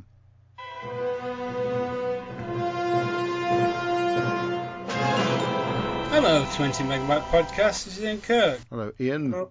I watched the new Top Gun film yesterday, So did I. just as corny as the previous one. There's a continuity error in it. Near the end, Two pilots walk across an airfield without their helmets. Then, when they need them, they have them again. The End of Time by Russell T Davies. Lucy Saxon killed the Master. Now she partly follows his Harry Potter style resurrection. He can still fly and send out Doctor Strange style beams from his hands, but he's off his head and so hungry. Like the Wire in a previous story. Indeed, that's a good point. The Prison Witches, Billionaire and Daughter, Cactus People, and Rassilon go to show that too many cooks spoil the broth. RTD does like an overcrowded cast. The Master is on a leash, but RTD is way off his. The Master knocks four times on an L drum, and that is not the Doctor's doom yet. A black lad called Ginger is never explained. No. Neither is the mysterious woman who talks to Wilf. To add to the silliness, almost everyone is turned into the Master. It is nice to have Wilf and Donna back. An overcomplicated story, and this is only the first half. Bye for now. And a very strange hiss there going on there, Ian. I suppose it makes it slightly and, different. And I am so glad to hear that he kind of agrees with me. Kind of, yeah. Okay, then. This is the moment Ben Shoveler dictates Alan T. Butcher. Yeah, I, I'm just a little bit confused because my TV box in my studio hasn't been recording the new series of Top Gear. Right. I don't know why.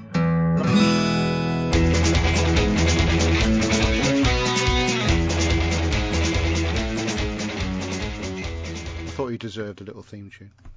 Oh, thanks, man. Uh, you can stand down now. Don't need you no more. Um, uh, the problem is, right? I've got both of my pairs of glasses on, so I can see the phone, but that means I can't see my iPod thing. No, not iPod. Um, iMac. That's it. Right. Okay. Uh, Kirby, I need you though in the usual place. I Adam, need you. That's all I want. Remember Here that we- split ends? Remember them, Ben? Mm, I, I got you. I got you. I got you. That's all I want. Anyway, right, yeah, carry on. The masticator of time and scenery, or Wilfred and June and Barry Stewart Hargreaves. Um, just a note to uh, the councillor: you haven't put a closed bracket after the Hargreaves. Well, at least he put tried to put a bit of uh, punctuation in there. It's not something he normally does. But you know, altogether or not at all. Dear 20 megabytes, the end of time part one is, of course, a closely studied rounding off of the trilogy of warnings about vital public services falling under private control and thus being subject to perverse corporate or individual motivations. So the Ark, which is capable of a valuable public health good, mending all people, is in fact used for the propagatory purposes of the one individual rather than the laudable benefit of the many, or benefice of the many. It should be noted that while some might say, did you hear? It was a different bit. I thought that would be quite good. No. Uh, the master creating billions of himself is both ridiculous and nonsensical, and just one of several two magical aspects of this story. In fact, Doctor Who is a Science fiction fantasy TV program. You always get that wrong, Kirby. It's TV show.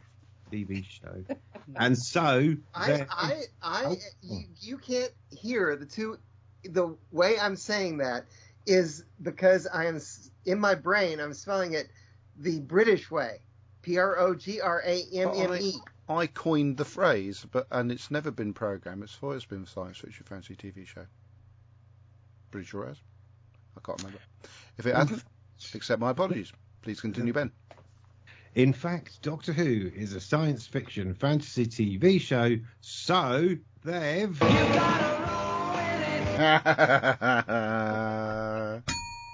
Thank you very much. That's what I was just editing a moment ago.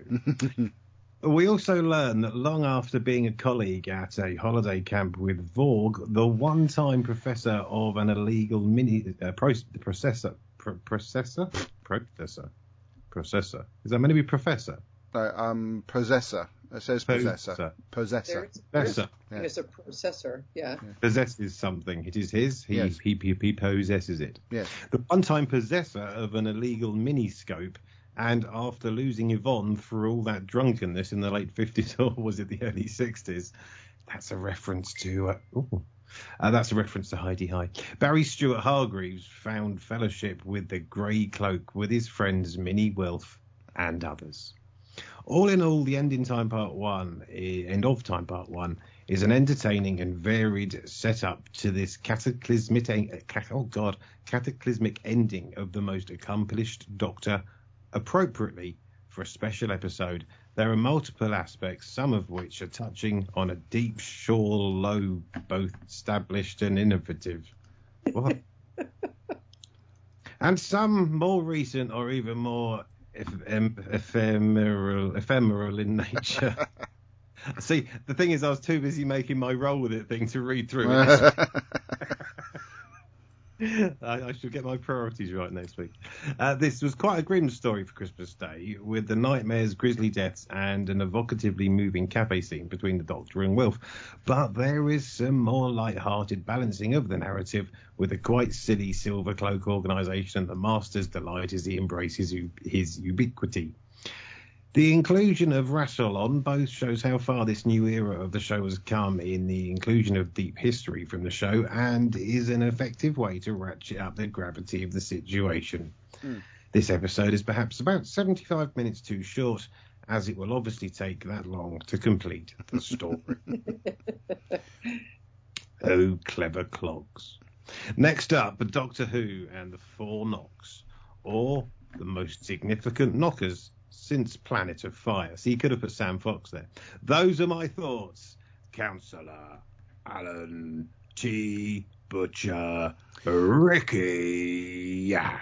Right, I'm a bit confused by um, his reference to Barry Stewart Hargreaves, who um, I believe played the slightly camp bus driver in this story. He was, like I said earlier, in Hello Hello.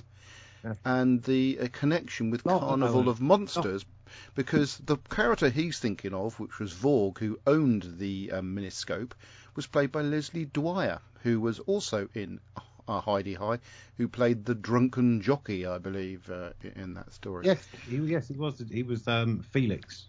Felix, the, the jockey. Yeah. So I think Alan T. Butcher, I may be wrong, I have a feeling he might have got a bit confused with Heidi High actors, because I'm fairly certain that Barry Stewart Humphreys was played by a different actor in Hi-de-Hi. So I'm going to Google that.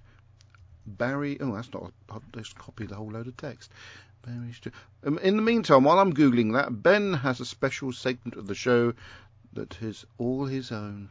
Oh God, right, okay. So who's here today? Adam's here, and Mary's here, and Kirby's here. Want me to do the theme tune? I've just got to do my score charts because I was completely involved in other stuff.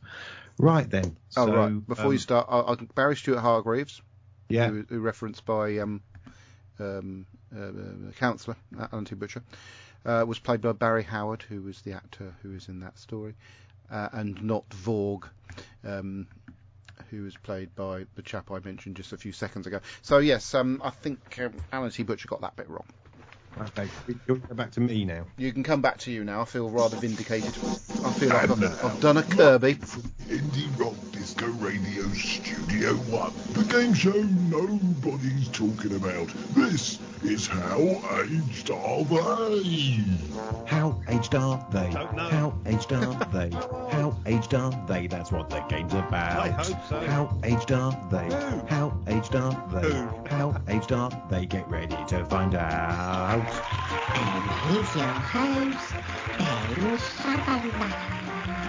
Hello and welcome to How Aged Are They? The Doctor Who actor who's recently had a birthday aged guessing quiz. Currently featuring on the 20 Megabyte Doctor Who podcast. Ooh. The rules are simple. There are three rounds, and every round I give you one actor from Doctor Who history who has recently celebrated or are soon to celebrate their birthday, unless they don't like cake or cards. I need to put that on a separate fader, don't I? Uh, there, yeah, there we are. The contestants have to try and guess the actor's age and to score as few points as possible. If they guess the actor's age correctly and get an exact answer, no points are added to their score. If they're one year away, either over or under, it's one point. If they're two away, two points, etc., etc. To ensure fair play, the contestants will take in turns to start each round, just so no one deliberately guesses one year away from each other contestants for all three rounds and trials tries to spoil the fun. also, no contestant is allowed to give the same answer thrice, and if anyone mutters "I don't know" or similar, 1,000 points will be added to their contestant's score. Those are collectively called the Kirby rules. You're also not allowed to write the correct answer on the Facebook feed. These are called the Lillian rules. The weekly scores and winners' bonuses are hopefully being added up across the series by Kirby, as no one else cares. The winner will be crowned at some point, but before we play How Aged Are They, we'd better meet this week's contestants. Adam is first up today. Adam, 62, wanted to be the first man on the moon, but unfortunately was born too late, so decided to be the first man to try and ride a cow round the coast of the Isle of Wight. His trek lasted a mere 400 yards before he realised he'd better be at work. So he got off the cow, and Daisy was never seen again. Next up, Kirby. Kirby is 107 and the 14th Earl of Dartmoorfordshire, which, along with all the other perks of being made an Earl, entitles him to free chips from the local chippy every time he goes to Dartmoorfordshire. So far, he's claimed no free chips, but did once ask for a free battered sausage. Mary, Mary's 21, and she once ate a Mr. Whippy ice cream with a world record 42 flakes in it. Not only did it have 42 flakes in it, it also had crushed Oreos and nuts, plus butterscotch bubblegum and strawberry sauces. The ice cream was 14 foot across and 19 foot high. She scoffed the lot, making Mary a world record holder. Uh, We haven't got Debbie. We haven't got Robert. That's good. That means I won't have to write them next week. That will save me a bit of time. And those are our contestants. The scores after playing for a few weeks now look like this. Oh, points there. Enough faff. Let's play. How aged are they? Hold on, let me stop that. Right then, uh, round one on how aged are they today? It's interesting to note, Ben, that, that the viewership on, on the live feed has gone down by 75% since this. Yeah, because I had to turn off so I could do that. Otherwise, I'd still have it. I'll put it back on in a minute. I like seeing what you're wearing, Adam. I'm wearing an I like matching uniform. the voice to the clothes. Anyway, uh, round one, the actor. Oh, we've all heard of her. It's Pearl McKay. Yeah, she was, she Mackie, narrated that well- Chaplin thing I was talking about earlier. Pearl Mackie, Yeah. who played Bill for lots of episodes of Doctor Who.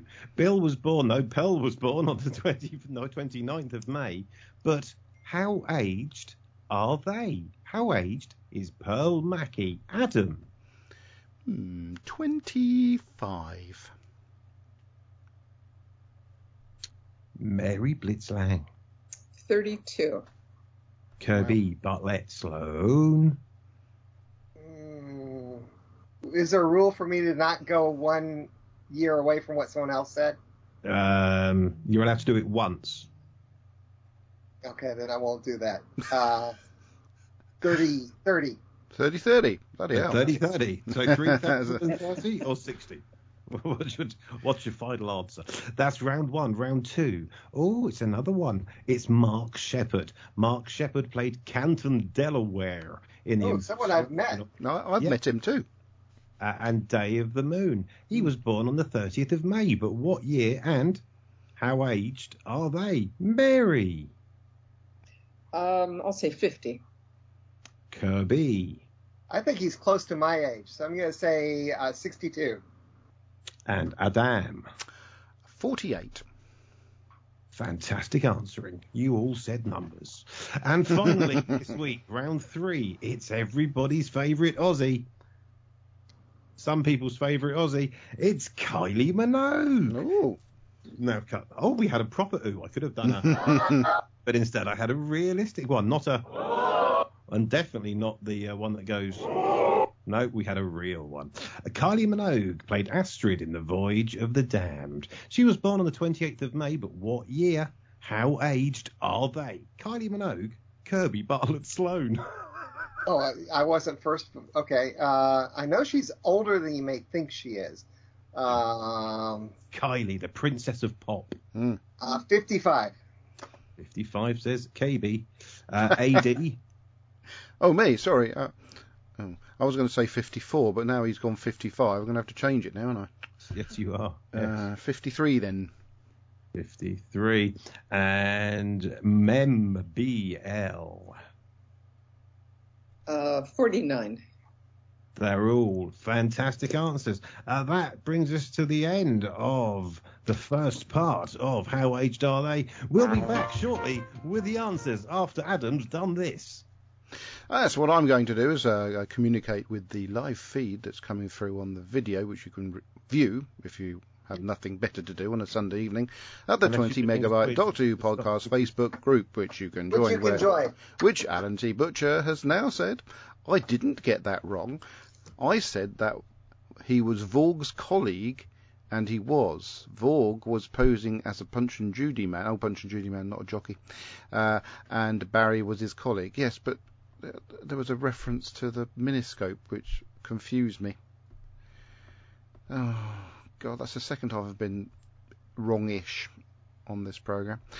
Uh, right then, so I suppose um, where he's adding up the scores, uh, we're Went going to. long. This is this is very easy this week. Oh well, we're still going to do the the um, um, um, what, what we've got. Oh, sponsors. That's what was it. Whowon.co.uk? Yeah, so I'm just trying to type it in. What's it again? Is that whowon.co.uk? Who won dot co? Ooh, that's an X. Co dot uk. Let's see, because I haven't been there for a few weeks. Latest products. Sleeper Agents by Paul Marks. Uh, Anneke Wills reads this Beyond the Doctor story featuring the Doctor's former companions Ben and Polly. I would imagine that Polly is played rather succinctly by the reader of the um, the story, uh, Anneke Wills. I'd like to meet Anneke Wills. Never had the opportunity. Well, I nearly had the job opportunity once, but she decided not to turn up at the convention. Penumbra Affair, again You by Paul coming. Marks. What? uh, yeah, Paul Marks. she knew she knew you were coming. uh, Susan Jameson reads this Beyond the Doctor story featuring the Doctor's housekeeper, Mrs. Wibbsey. Now, of course, the name Jameson uh, reminds me of Louise Jameson, friend of the show, who is Yay. currently being very successful in Emmerdale. Uh, so it's lovely to see her on the screen. And when I sent her a congratulatory email, she responded with "Thanks, Adam." Oh no, thanks, lovely. Actually, what she said. Um, ah, yes, because people always say that when they don't know who you are.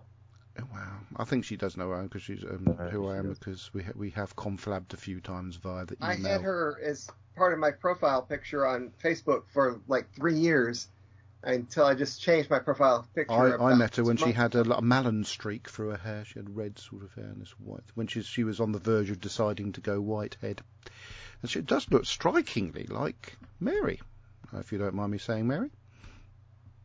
Hello, What about- has she gone? Oh, she does mind me saying it. Sorry, Mary. Um, Eve of the Daleks and Legend of the Sea Devils. Um, by Chris Gibnall, so we're going to skip past that. Uh, obviously, a DVD um, feature um, of two of the specials that we've had to encounter recently. Right, Time Wake and Other Stories by various writers. A fabulous tale of adventure from the vintage pages of Doctor Annual, brought to life by a host of familiar voices uh, via audio. This is so. I suppose if you if you want to listen to some quick stories, that'd be quite nice for you. Ruby's Cra- Curse. Sorry, I said Lisa Crane. Ruby's Curse by Alex Kingston. Um, and First Doctor Adventure Ventures Outlaws by some people. Um, yeah, this is um, Outlaws. So that's um, featuring an audio book story thing. So not a lot from Big Finish there. Coming soon, the Fourth Doctor 9.2. There's been quite a few Fourth Doctor stories on Big Finish now, so that's quite interesting. Uh, 8th of March 2, uh, featuring um, the Doctor's daughter, amongst others. I'm going to click on the cover because it looks like Katy Manning's on it, and uh, Lalla Ward, and Christina from the Planet of the Dead and a few others that I can't quite see because the pictures are so small. Uh, that's uh, BBC Doctor Who, the 8th of March, Protectors of Time. Amongst other things, if you go to uh, who1.co.uk pages, you can see all sorts of gifts and books and, and audios you can buy, including um, Ninth Doctor Adventures Back to Earth. So here we go. Isn't that interesting, everybody? Lovarzi. Oh, okay, it's got everyone's gone to sleep. Never mind. So I Oh, can't no, handy we'll just on the show. Oh, It's, it's, it's, it's a listening exercise, a podcast, and that's what we were doing. um, I feel I don't. I don't have a response for It's the Lovarzi. first time that's Sorry. ever happened. Somebody's actually listened to me. Yeah, Lovarzi, guess what they sell? Scarves. They do. Uh, and Fourth Doctor scarves at that. Iconic Fourth Doctor scarves. But you can also get Absolutely. you can also get the Thirteenth Doctor's scarf. Um, it'd be good if they could sell the jacket and the rest of the cosplay, but they don't. They do sell the scarf, and you can get the T-shirt from other places, um, a- along with the Seventh Doctor's Paisley hanky, which is a I- nice. Oh no, it says sold out on it, and I that's had the hanky he used to wear around the his hat. the other day Sorry. because she, she. I had to correct the geek daughter the other day. She didn't remember that I've got two scarves, and she was trying to say that that my Lovarzi one was homemade. It isn't. Well, just make out it is. It won't hurt anybody, will it? Um, and also, you can buy Star Trek scarves and umbrellas and hats as well. And you can join their blog, where you will, and, and their their mailing list, where you will also find out lots of up to date information about Doctor Who. And that completes our little feature that we occasionally do about our res- uh, illustrious sponsors. And now we can go back to Mr. Ben Shoveler, who will tell us who's won.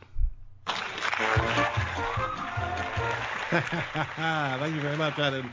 Thank you to the lovely audience, and thank you to you.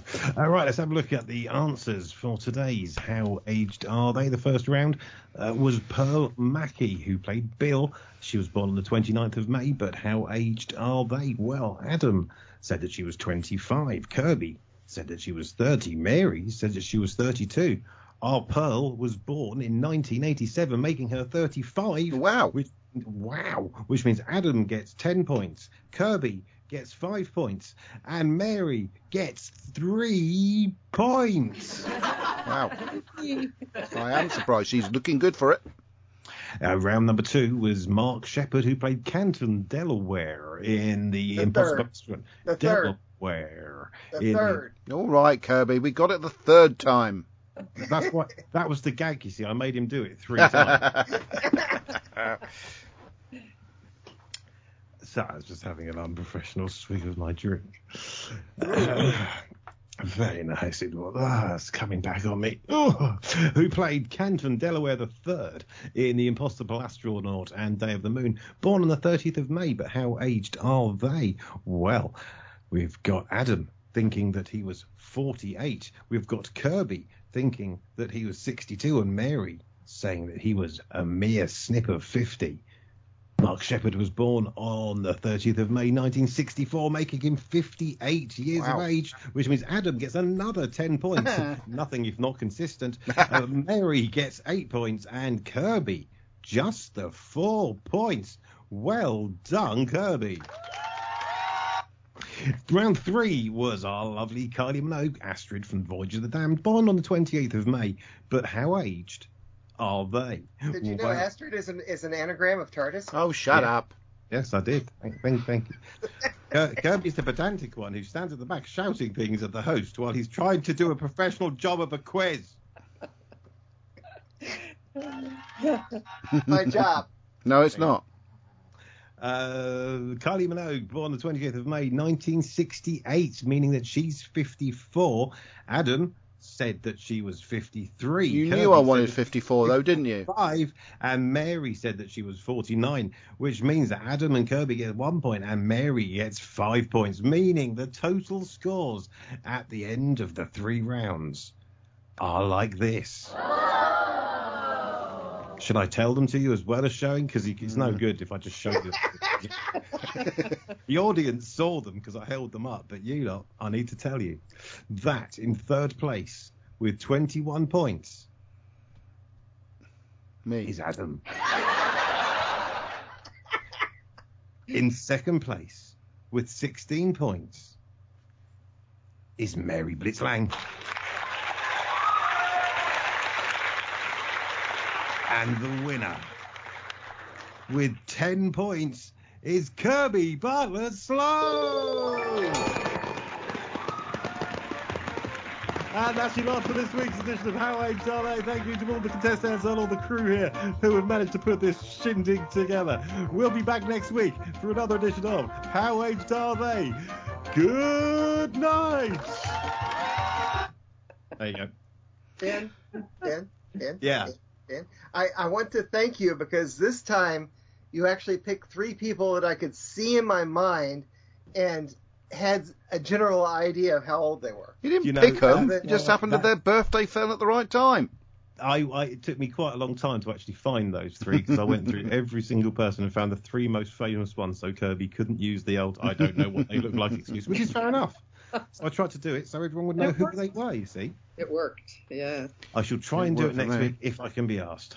I knew I was annoyed because about the Kylie thing. I knew in my mind I said 54, and then he comes up with 55, and, you know, and I could then not use the 54 I wanted to use. But I you could feel- have, I, I was going to let you have it, but You I weren't? didn't want to. you would have said. because remember, To, to be honest, he was Adam, going to let me do one away from someone else. Mm, gonna have to do I don't once. think would have worked, but But but as it was, Adam, you'd have only still there lost by four points instead of five. So every wouldn't have point counts. wouldn't Anyway. any difference. Lillian Robbins says Kylie is 54. Uh, sorry, I'm a rule breaker. Oh, I forgot to say if anyone mentions it on the Facebook uh, Facebook feed, they're banned from playing the game for the next. How can two- she be banned? She never played it in the first place. Well, she's banned from typing answers, Uh, uh, and uh, so's her children and her children's children for, for the next 20 minutes. okay, so we move on to the se- next segment of the show, um, which is Doctor Who News. Uh, Diddle-a-dum, diddle-a-dum, news. if I, oh, it, it is loaded. I thought I wasn't going to load from it then, which was a bit of a shame. Would have been a bit of a shame. Okay, uh, oh, I've got a vibration come through on my phone. I hope that means something that's going to enable me to earn some money. Um, right, so now, now obviously the, the new Doctor, the fourteenth Doctor, is uh, Shooty. Uh, I call Scooty. Now, I've, I've, it's very irritating. I'm, I, I've managed to get away from calling him Scooty and calling him Ncuti Gatwa because what I watched or listened to an old episode of the show a, a while back, and it it was talking about that that one where the Doctor and Rose, um, it's Impossible Planet or something like that, and there's a, a the girl in planet episode one. impossible? Pardon? Was it the one with Satan the Pit. which was impossible? Uh, and then there's a character that floats off into space dead, and her character name was Scooty, and that's where I was getting the confusion between Shooty and Scooty. Anyway, uh, so moving on, um, Yeah, we've one got. The Doctor lands in Liverpool. Get out of it quick, is what I blimmin' well say. The exhibition Doctor Don't Who. stay there for long. Yeah, it's going to be up on bricks. Um, the Doctor, see, expedi- We love the doctor. We We love love the Well. It's been there anyway because um, obviously um, John Bishop uh, comes from Liverpool. The exhibition Doctor Who Worlds of Wonder has opened at the World Museum in Liverpool, where it will run from the 27th of May until they find its wheels uh, in the back of some bloke's back garden. Um, this groundbreaking new exhibition Hey, explores hey, the hey, science mate, behind mate, mate. Doctor Who and hey, gives mate, fans. Mate, mate, hey, What? hey, mate. Do you want to buy a Doctor Who experience? I've got one in the back of me van. Calm down, calm down. Um, yeah, so that's if you're in Liverpool. If you're, if you're in Liverpool and you've managed to um, get your car off bricks, you might want to go down to. that, that doesn't look it? like the same museum that uh, was featured in uh, Doctor Who. Maybe it doesn't. No. Um. Anyways, uh, you should you should have to have a passport to go anyway, where they don't want to be part of England. Um, all right, Birkbeck study Doctor Who, a research project. Project. Uh, uh, hold on, A- Adam. Sorry, Right. I've just seen um, uh, uh, about the exhibition, Yeah. and this will be uh, very relevant to people in Liverpool. Yeah. You need a ticket to turn up. you need a ticket. oh, don't, uh, don't just push your way in. That's topical. I've got because one of my friends is a Liverpool fan, more fool him, uh, and he went to the Champions League final, and there's some stuff that he told me about his experiences and the experiences of the Real Madrid fans who went through the same thing as them. Not some. He had a ticket by the way, so he did eventually get in, but he did end up being crushed. But he said on the way to the ground, uh, they were being threatened with by knives in the in the uh, the subway and stuff like that. So there's things that I hadn't heard of, and he said it was a horrible experience. And um, if he ever went to a Champions League or was offered tickets for a Champions League final involving Liverpool in Paris, he he just definitely wouldn't go. And he was so grateful he didn't take his son with him. I mean, I wasn't So- there. I, I wasn't there, but uh, I, I do find it interesting how yet again uh, the Real Madrid fans got in fine, uh, and hmm. I don't know. Well, he said he saw Real Madrid fans um, in the station, the tube station, and they were getting threatened as well by the by the locals. But um, I could only go by him, and he was actually there, and he's not a reporter. He, he was actually one of the fans that was uh, trying to get in, and did get in Carlo after a bit of a crash. 150,000 uh, Real Madrid supporters to go there ticketless either. Oh no, that, but he had a ticket though. Anyway, Verity Lambert plaque. Oh, oh, sorry, blue plaque un- unveiling the blue heritage plaque dedicated to Doctor Who's first producer, Ver- Verity Lambert, has been rededicated at a ceremony at London's Riverside Studios. The plaque was jointly. Sorry. what? Sorry, I played a video and it started playing. I didn't hear anything. I was in, I was on a roll then. I was saying all the words correctly in the right order and everything. The plaque was jointly unveiled by former Doctor Who showrunner Steven Moffat and the programme's first director, Waris Hussein, I realised he was still alive, uh, at a star-studded ceremony last Sunday, the 29th of May. That's our wedding anniversary. Um, what else we got? Oh yeah, more some more Lethbridge Stewart books are also coming out. Um, and uh, if you were able to watch this rather splendid pageant that was uh, in front of Buckingham Palace this afternoon, apparently there were some Daleks in the pageant. So there you go. There was a bit of Doctor Who in front. Of course, Her Majesty wasn't there at that point. She was on her way from Windsor Castle, but uh, the rest of the royal family saw it. Um, so that's Doctor Who news. So now we move on to what we watched this week. Now I've actually forgotten a few of the bits and bobs that um, that I watched, but I have made a list of the stuff I did remember that I'd watched because I do tend to watch a lot of stuff on Discovery Plus. I have heard that they may be launching Dis- um, Paramount Plus in the UK, which is great because I'll finally Good. get a chance to watch Discovery Series Four. Uh, right.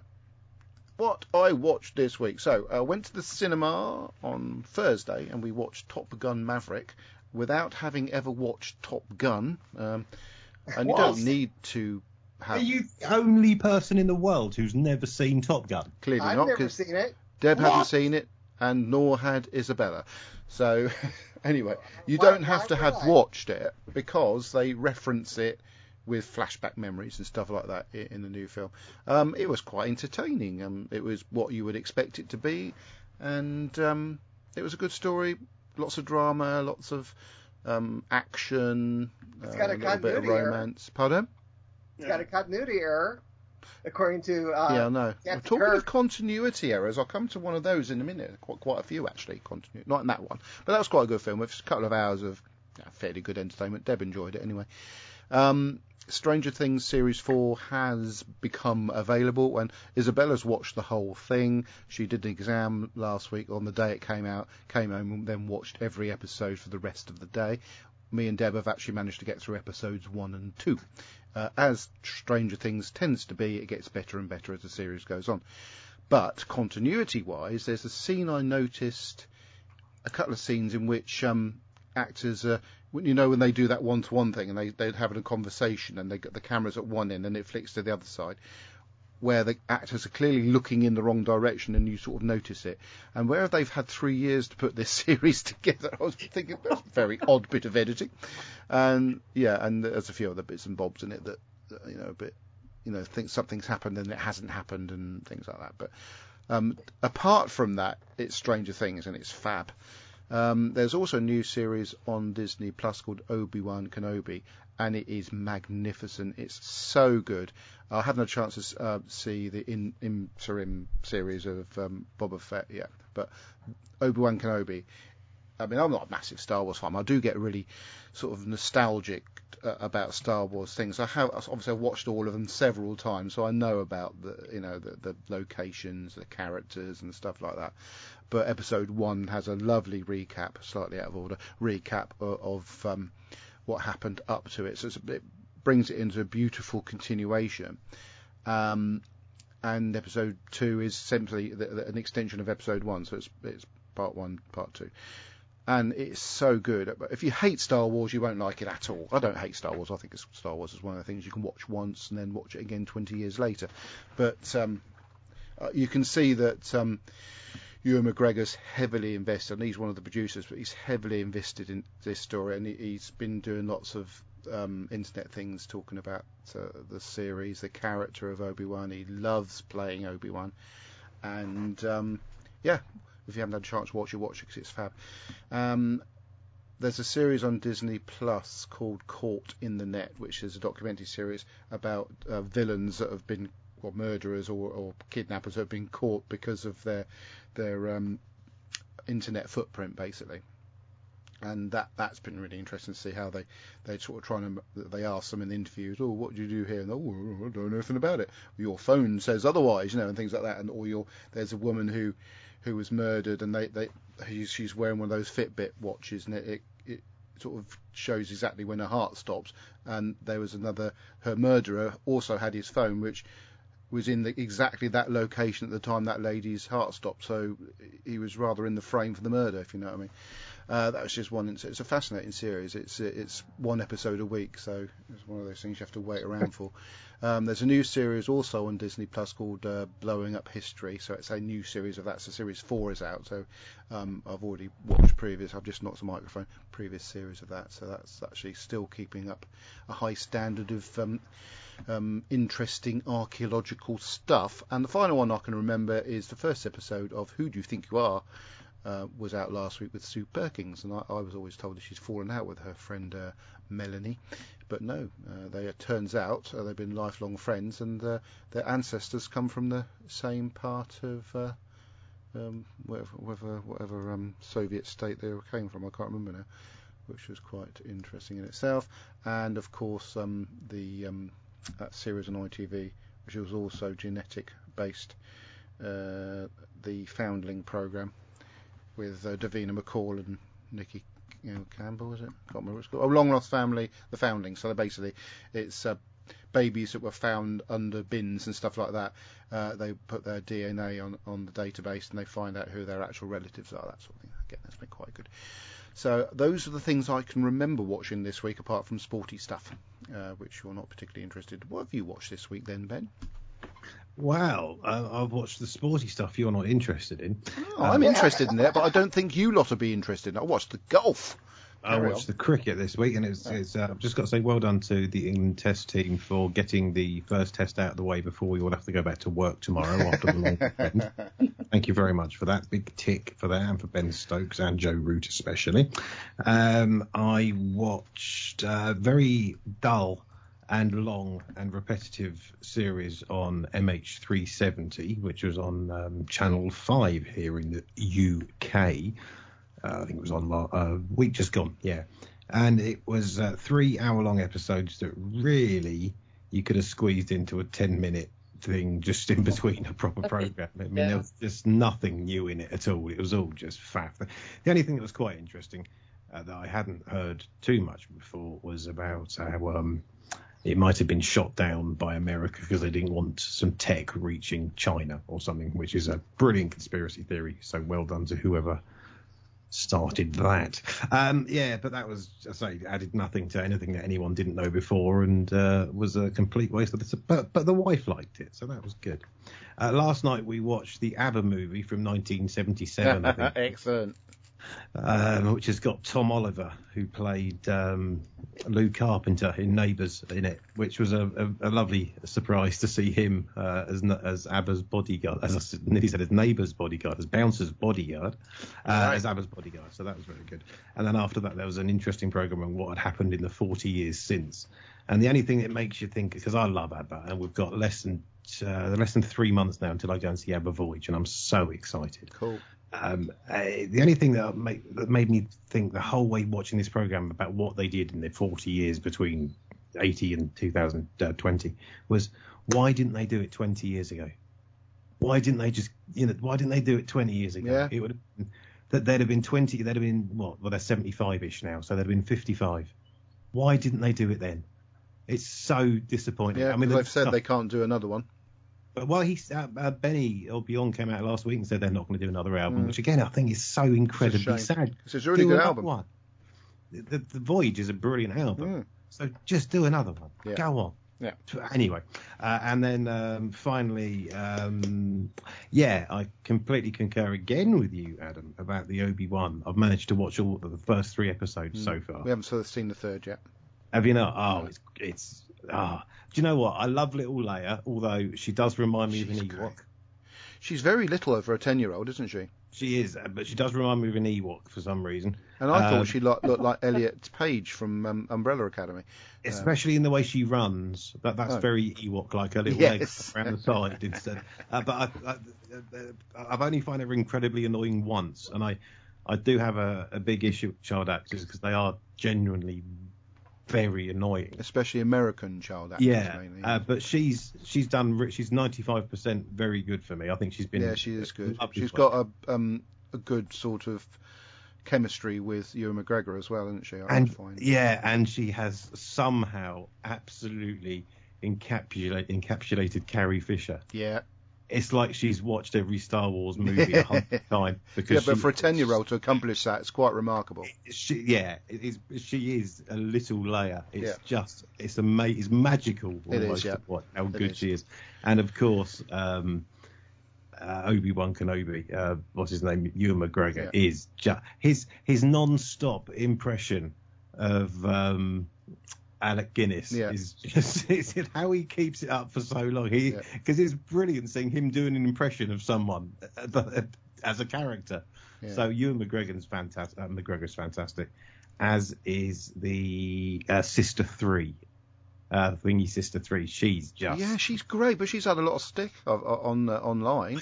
don't know why I think she's. She's, we were talking about it when we were watching. and said, "What's wrong with? She's fantastic. That's Total exactly screen what the, presence, is- brilliance. Isn't that what the Empire's about? Yes. People stab each other in the back to Yeah. climb up the ladder, and that's exactly what she, she's fantastic. She is. Uh, the- the whole series so far, the first three episodes, just phenomenal viewing. So much. It, it's just the best outside Star Wars films, Star Wars thing that they've done so and it's far. the, also um, Ewan McGregor came on today and said it's the the most watched um, premiere on Disney Plus ever. But more and more when it- people are getting Disney Plus, so this whole all these figures are always time distorted, Yeah, I aren't they? suppose so, but it, it is currently the top the top series. Oh, I'm not surprised. It's it's it's phenomenally Yeah, good. It is absolutely like they're, they're just like mini Star Wars movies. They are, Uh, but it makes uh, you, it does. They've done finally done something for me that makes me want to think. I I think I'll watch all the original Star Wars films, then I'll watch The Mandalorian, then watch Obi Wan Kenobi, and then watch Well, the, the, the, the the next. only lot. criticism of um, of the three episodes so far that I've seen that I would have is the fact that the closing credits are almost as long as the actual fight you get on screen of Dr- But, and John Williams has done the They go music for from- Obi Wan Kenobi as well, which he hadn't done for for any of the other Oh, cool. series. Nine and a half minutes the closing credits went Mm. on for on the third episode. I'll I could have probably barfed watch, in that time. Yeah, I'll probably watch Obi Wan starting tonight. it's so Oh, good, it's Kirby. You won't be disappointed. You'll love it. It's so good. Mm. Yeah. Anyway, sorry that I haven't watched a lot this week, so um, that's basically. you went on for a while for. that I know, but I, I've just watched the the, the Obi Wan stuff, and it's just oh, it's just been phenomenal. I just love it, so I can't wait for Wednesday night for the third episode, fourth episode. Yeah. Thank you, Ben. Right, I, will, I forgot to say what I haven't watched, uh, and I always watch previous years, always watch without fail because of Ant and Dec, Britain's Got Talent. We've Oh, just good. watched the first few of them and then completely stopped. Haven't watched any of the live stuff because I did glimpse that this really, really good um, uh, young teenage comedian with uh, a little bit of like a cerebral palsy type thing. And she was fantastic. She didn't even win the episode, and it's, that's the part of this rigged thing. They they know who they want to win them, obviously, um, and it maybe lose interest quite quickly. But I think the finals on tonight, so I might sort of flick it on while I'm looking at computer stuff and see who actually. I walk out of my own house if Pardon? the wife.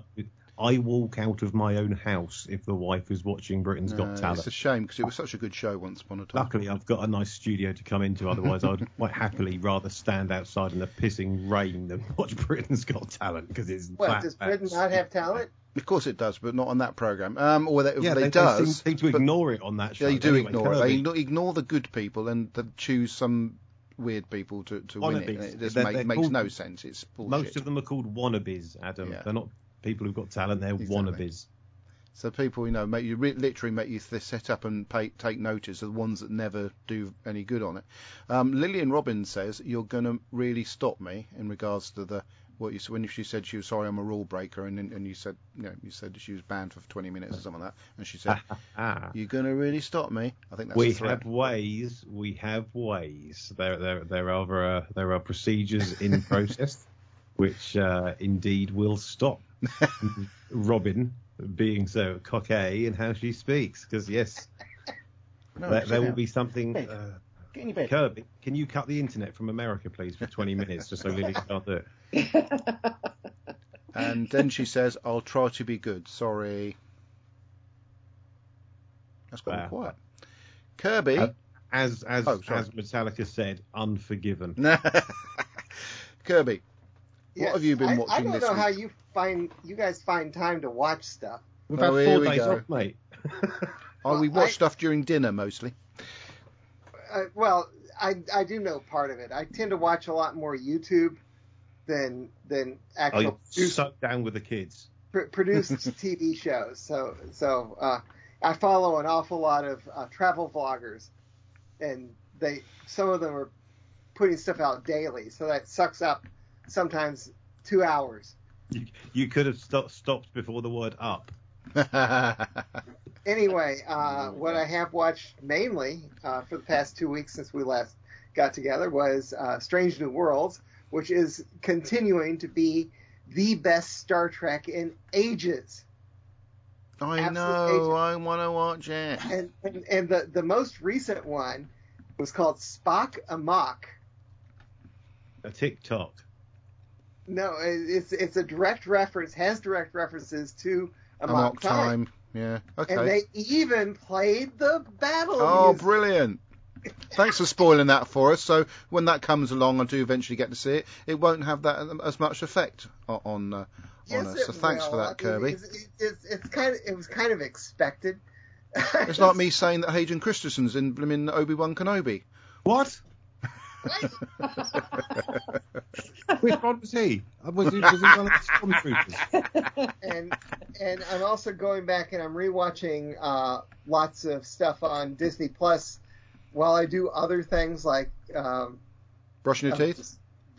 well, no, not not brush my teeth, but Oh. while I'm doing other things where I don't have to necessarily keep my eye glued to the screen. Uh, I you'd need some special water to get your Dis- eye off the screen, wouldn't you? That would be quite uncomfortable. I've been watching lots of uh, older movies or, or not so old movies uh, on Disney Plus. Uh, last night I watched an overlooked, fairly recent classic called Meet the Robinsons. I love that movie. Splendid. Have you ever seen it? Mm, possibly, I can't remember. Okay. Well, it's good.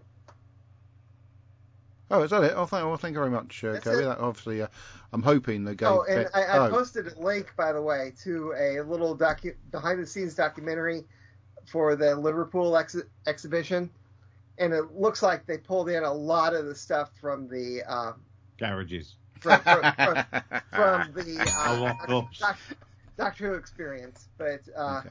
I also took a screenshot and put it out. Eldrad must live. Okay, well, thank you for that, Kirby. I I will say that the battery on my video camera that's currently providing us with the live feed looks like it's about to run out, so I think it might be a good idea to move on Yeah, to the my, my, my highlight wife, of the show. my wife just texted me saying we're going to the grocery as soon as you're done. So Yeah, well, you're holding everything up, so your wife will have to be telling you off if things go a bit pear shaped in that department. Mary. Oh, sorry, uh, Ben, you want to play Mary's theme? What's this week? And what she's listened to in a Mustang. And also what was read in the world. of Mary Blitzland. How could you forget? And when it comes to Big Finish, she's the leader of the gang. So shut your mouth, pray silence here. Mary Blitzland. Okay, well, um, I too have been watching Obi Wan Kenobi, Hey, um, and I really like it. Um, hey. But the question that comes to mind for me is, okay, Oh. we're tying together all these stories. We're kind of closing gaps, you know, like how did this start and how did they meet, and you know, how did this story develop? Um, I'm just wondering what what will they have left to tell once they've closed this time gap? Um, because we've been uh, going into the stories of you know the Anakin, Darth Vader, Luke, and Leia, and Obi Wan. You know, once we know where everybody came from and how they all met and how it developed into you know that first episode, A New Hope, it's like, well, are we out of stories? No, no, no, no. What, there's- what, what, is, what is this New Hope business? I There's a, remember in um, 1977, there's this movie called Star Wars. No, shut up, nothing Kirby. to do with New Hope. Mary, there's actually um, it's been George Lucas has said actually uh, that there is a Thursday lunchtime that they haven't covered, which they well, that may be all that's left. yeah, No, no, it is. A It's the New Thursday Hope- lunchtime. It was spaghetti carbonara, I think. For Kirby's information, A New Hope is the title of the Yes, first. Star Wars movie. Um, No, you know, it's not. Its only title was Star I know. Tell you what, I- Kirby, I- you're I lucky Debbie's not here it- because because I'd be setting her on to you at this stage. Carry on. I'm, I'm being, I'm just being pedantic. Yes, no, well, no. Okay. Yeah, but and, and I'd be willing to watch all the Star Wars movies except except that group of three that that features um oh god, who's that awful character? Um Jar Jar Binks. Jar Jar Binks. Mm. Thank Now, you. see, the thing is, no, you can miss the first two, but the, the third one is actually actually go into about an hour into the third one. You can watch it from there, and you don't Oh miss yeah, anything. that one is It great. saves you That one five is- hours. He absolutely ruined those movies for me. Um, Absolutely. yeah. Yeah, Um, anyways, and I've been watching, uh, actually buzzing my way through a series called The Staircase. Um, Yeah, Deb's been watching that. Yeah, uh, the the thing is, it is so drawn out. Mm. It's like 120 episodes that could have been reduced maybe to three, um, because I think it just goes way into too much of, about other people um, and their involvement and, and all this. But it, it, the story itself is riveting, but I think they just stretch it out way. Well, it's interesting because I, I watched the, the documentary about the actual murder, Yeah. and that was just one hour um, thing, Yeah. and that was re- they included everything and the actual thing, the actual the pictures from what was there and the evidence and stuff like, and that was all I needed. I don't need, need to watch a drama about it after having watched that. Yes, sometimes these dramas, you know, do a good job of fleshing out Mm. uh, a documentary like that. But no, this one goes way over the top. So when I do watch it, because I do want to know how they conclude it, I just kind of keep, you know, bzz, bzz, okay, now Yeah. we'll watch this scene. Okay, now bzz, now go on to the next thing that looks interesting. Um, but I'm not really, really watching it.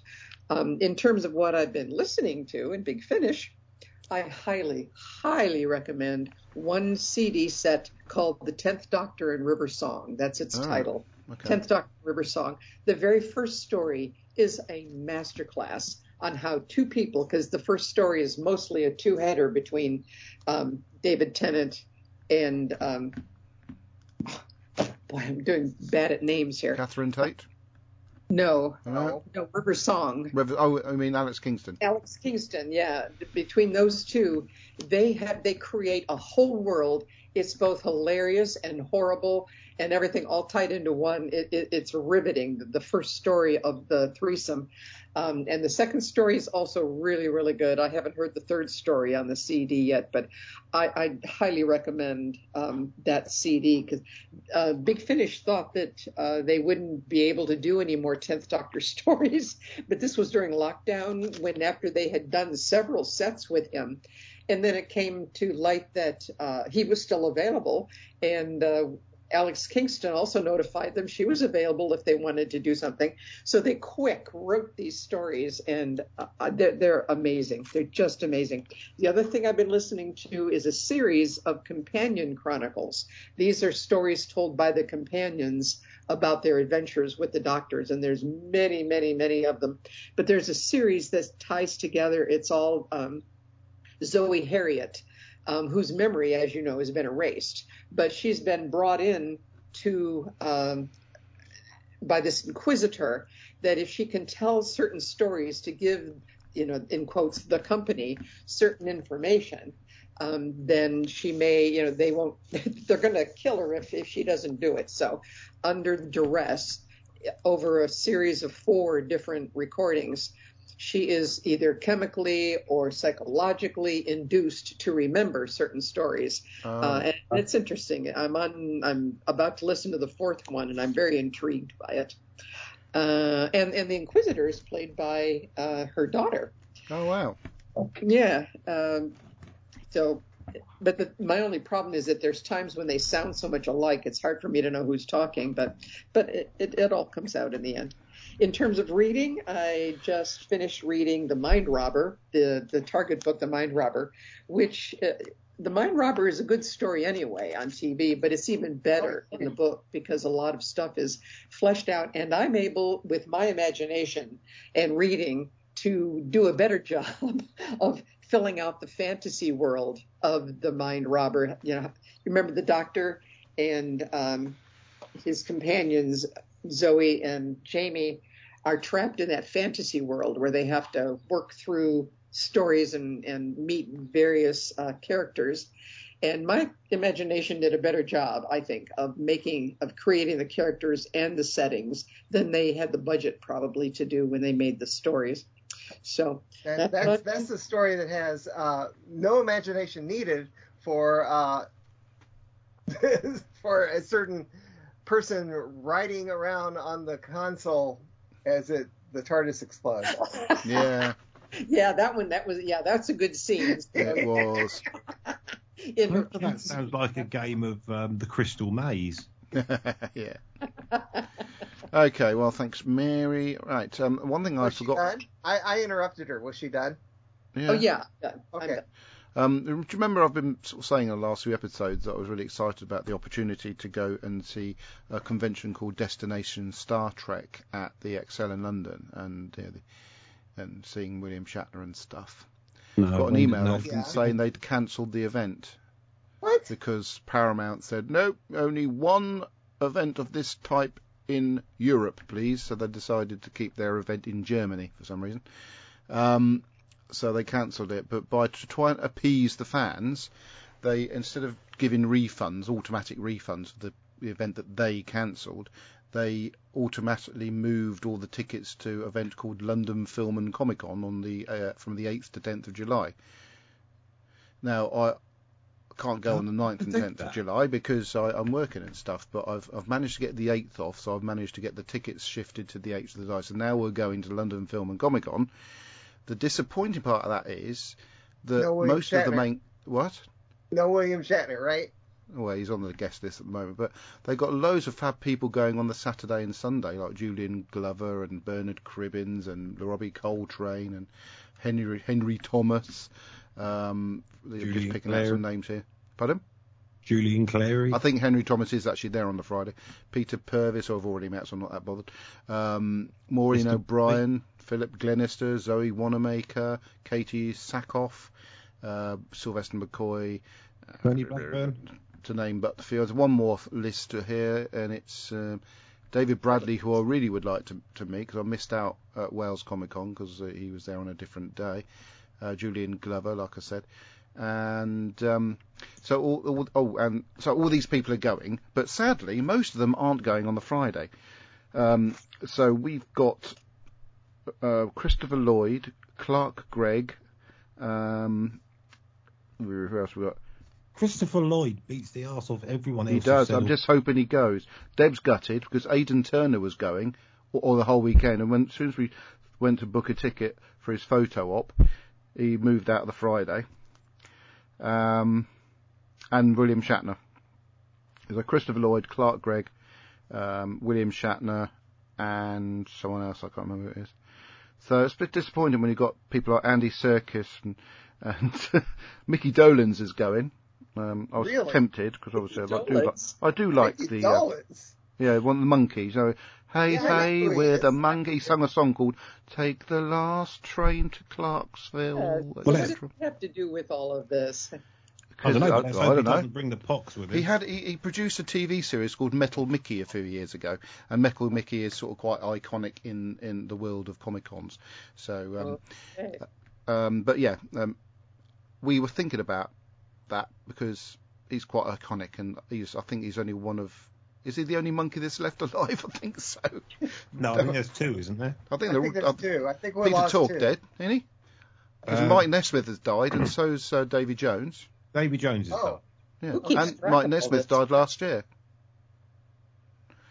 But anyway, so that's who's going. But yeah, you're right. If Christopher Lloyd stays on the bill, William Shatner stays on the bill, um, and uh, who's the other one? Oh yeah, and um, Clark Gregg, because obviously he plays uh, Coulson in the the, the yes. Marvel universe.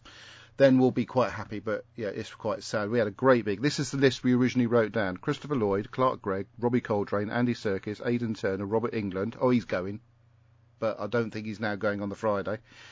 And we really wanted him because he's in Stranger Things, uh, and it's it's the one that Isabella really wanted to have. But when she, Spoilers. when she realised that she, he was also Freddy Krueger, and it doubled her interest. Uh, Bernard Cribbins, of course, because you're not going to get a not- lot more chances to meet Bernard Cribbins, are we? Micky Dolenz, Hannah Don't Murray, whoever that. she is, and Jeri Ryan. I really, oh yeah, Robert Picardo was on the list. I actually had a picture with him, but even he's fallen off the Friday slot now, so I would expect to get some sort of refund. You've got to wonder what's going on on the Friday, mate, haven't you? And, uh, Yeah, not a lot if people keep on dropping out. I feel as if I should write to them and say, "What the h's going on here?" But they do. It's a trouble with guests that you know they they move the, their availability around. But um, so I'm keeping fingers crossed. If I can get William Shatner, that's something in it. And Master? Christopher Lloyd. Master. Yes, Uh, did you say that you are getting uh, Paramount Plus eventually? there, there has been rumours that it is coming to Britain. Uh, if it does, I'll be getting it. I, I hope so because it is so so hard for me to keep from spoiling Well, just Uh, don't. It's not a difficult thing. New Worlds because oh my goodness, you you mentioned. Yeah, all, right, all you got to do is say it's good. you mentioned uh, Kirk or Shut up. Shatner. La and, la la oh, la la la la la la there's la la. so many Shut up, great Ben. Tell him to shut up. references. Kirby, shut it. right, so next week uh, I It have made- nothing other than podcasting on my agenda, so we can do End of Time Part 2. And then the week after that, We can do Obi Wan Kenobi Part Four. no, it's the beginning of the Matt Smith era, and of course Ben's favourite part, the Moffat era, which will go on for quite mm-hmm. a long time. So, um, is this where the podcasts get really, really quick? And, Well, uh, we, we hope that I've always been trying to get the synopses a little bit quicker and, and, and sharper, but um, you know, We've been things get in going for way. two hours and fifteen minutes. No, but that's because we were talking about other stuff, and that's acceptable, isn't it, Ben? It- well, it, it, it's going to be even more acceptable when we get into the Steven Moffat pack. yes. We can spend, I reckon, I reckon, if we spend a good, I don't know, five, ten, fifteen minutes talking about the episode, because my views are always going to be, eh. Yeah, sure. Move Yeah, no, but it's, but the thing is, though, I, we, I moan about Moffat, I moan about Chibnall. I also accept that there are a couple of really, really good stories, sort of in tho, that those both Yes. of those eras. So, There um, was some excellent. There's excellent Doctor Who coming up, Mm. but there's absolutely horrible Doctor Who coming up. yeah, there's a couple of really good. Of diamonds in the rough. There's aren't there? enough good stories, but the good ones are really good. Now, I look forward to seeing those. I know there's one you particularly like, Kirby. It's called uh, Curse of the Black Spot. I think that's one of your favourites. Curse of it? the Bad Bad Plot. Yeah. I think that's one of his favorites. That's one of his favourites. Anyway, so that's what we next Well, I can't wait. to- I I I want to gush over uh, Day of the Doctor again. Next week we say goodbye Yeah. to David Tennant and Russell T No. Davies. He doesn't want to apparently go. He doesn't, but for the time being, we say goodbye to Russell T Davies and David Tennant. So until then, thank you for listening, watching, taking part in the show. Please continue to do so, otherwise we wouldn't have a show. Goodbye. Goodbye, fancy pants. I hate you, Jar Jar Binks. Oh.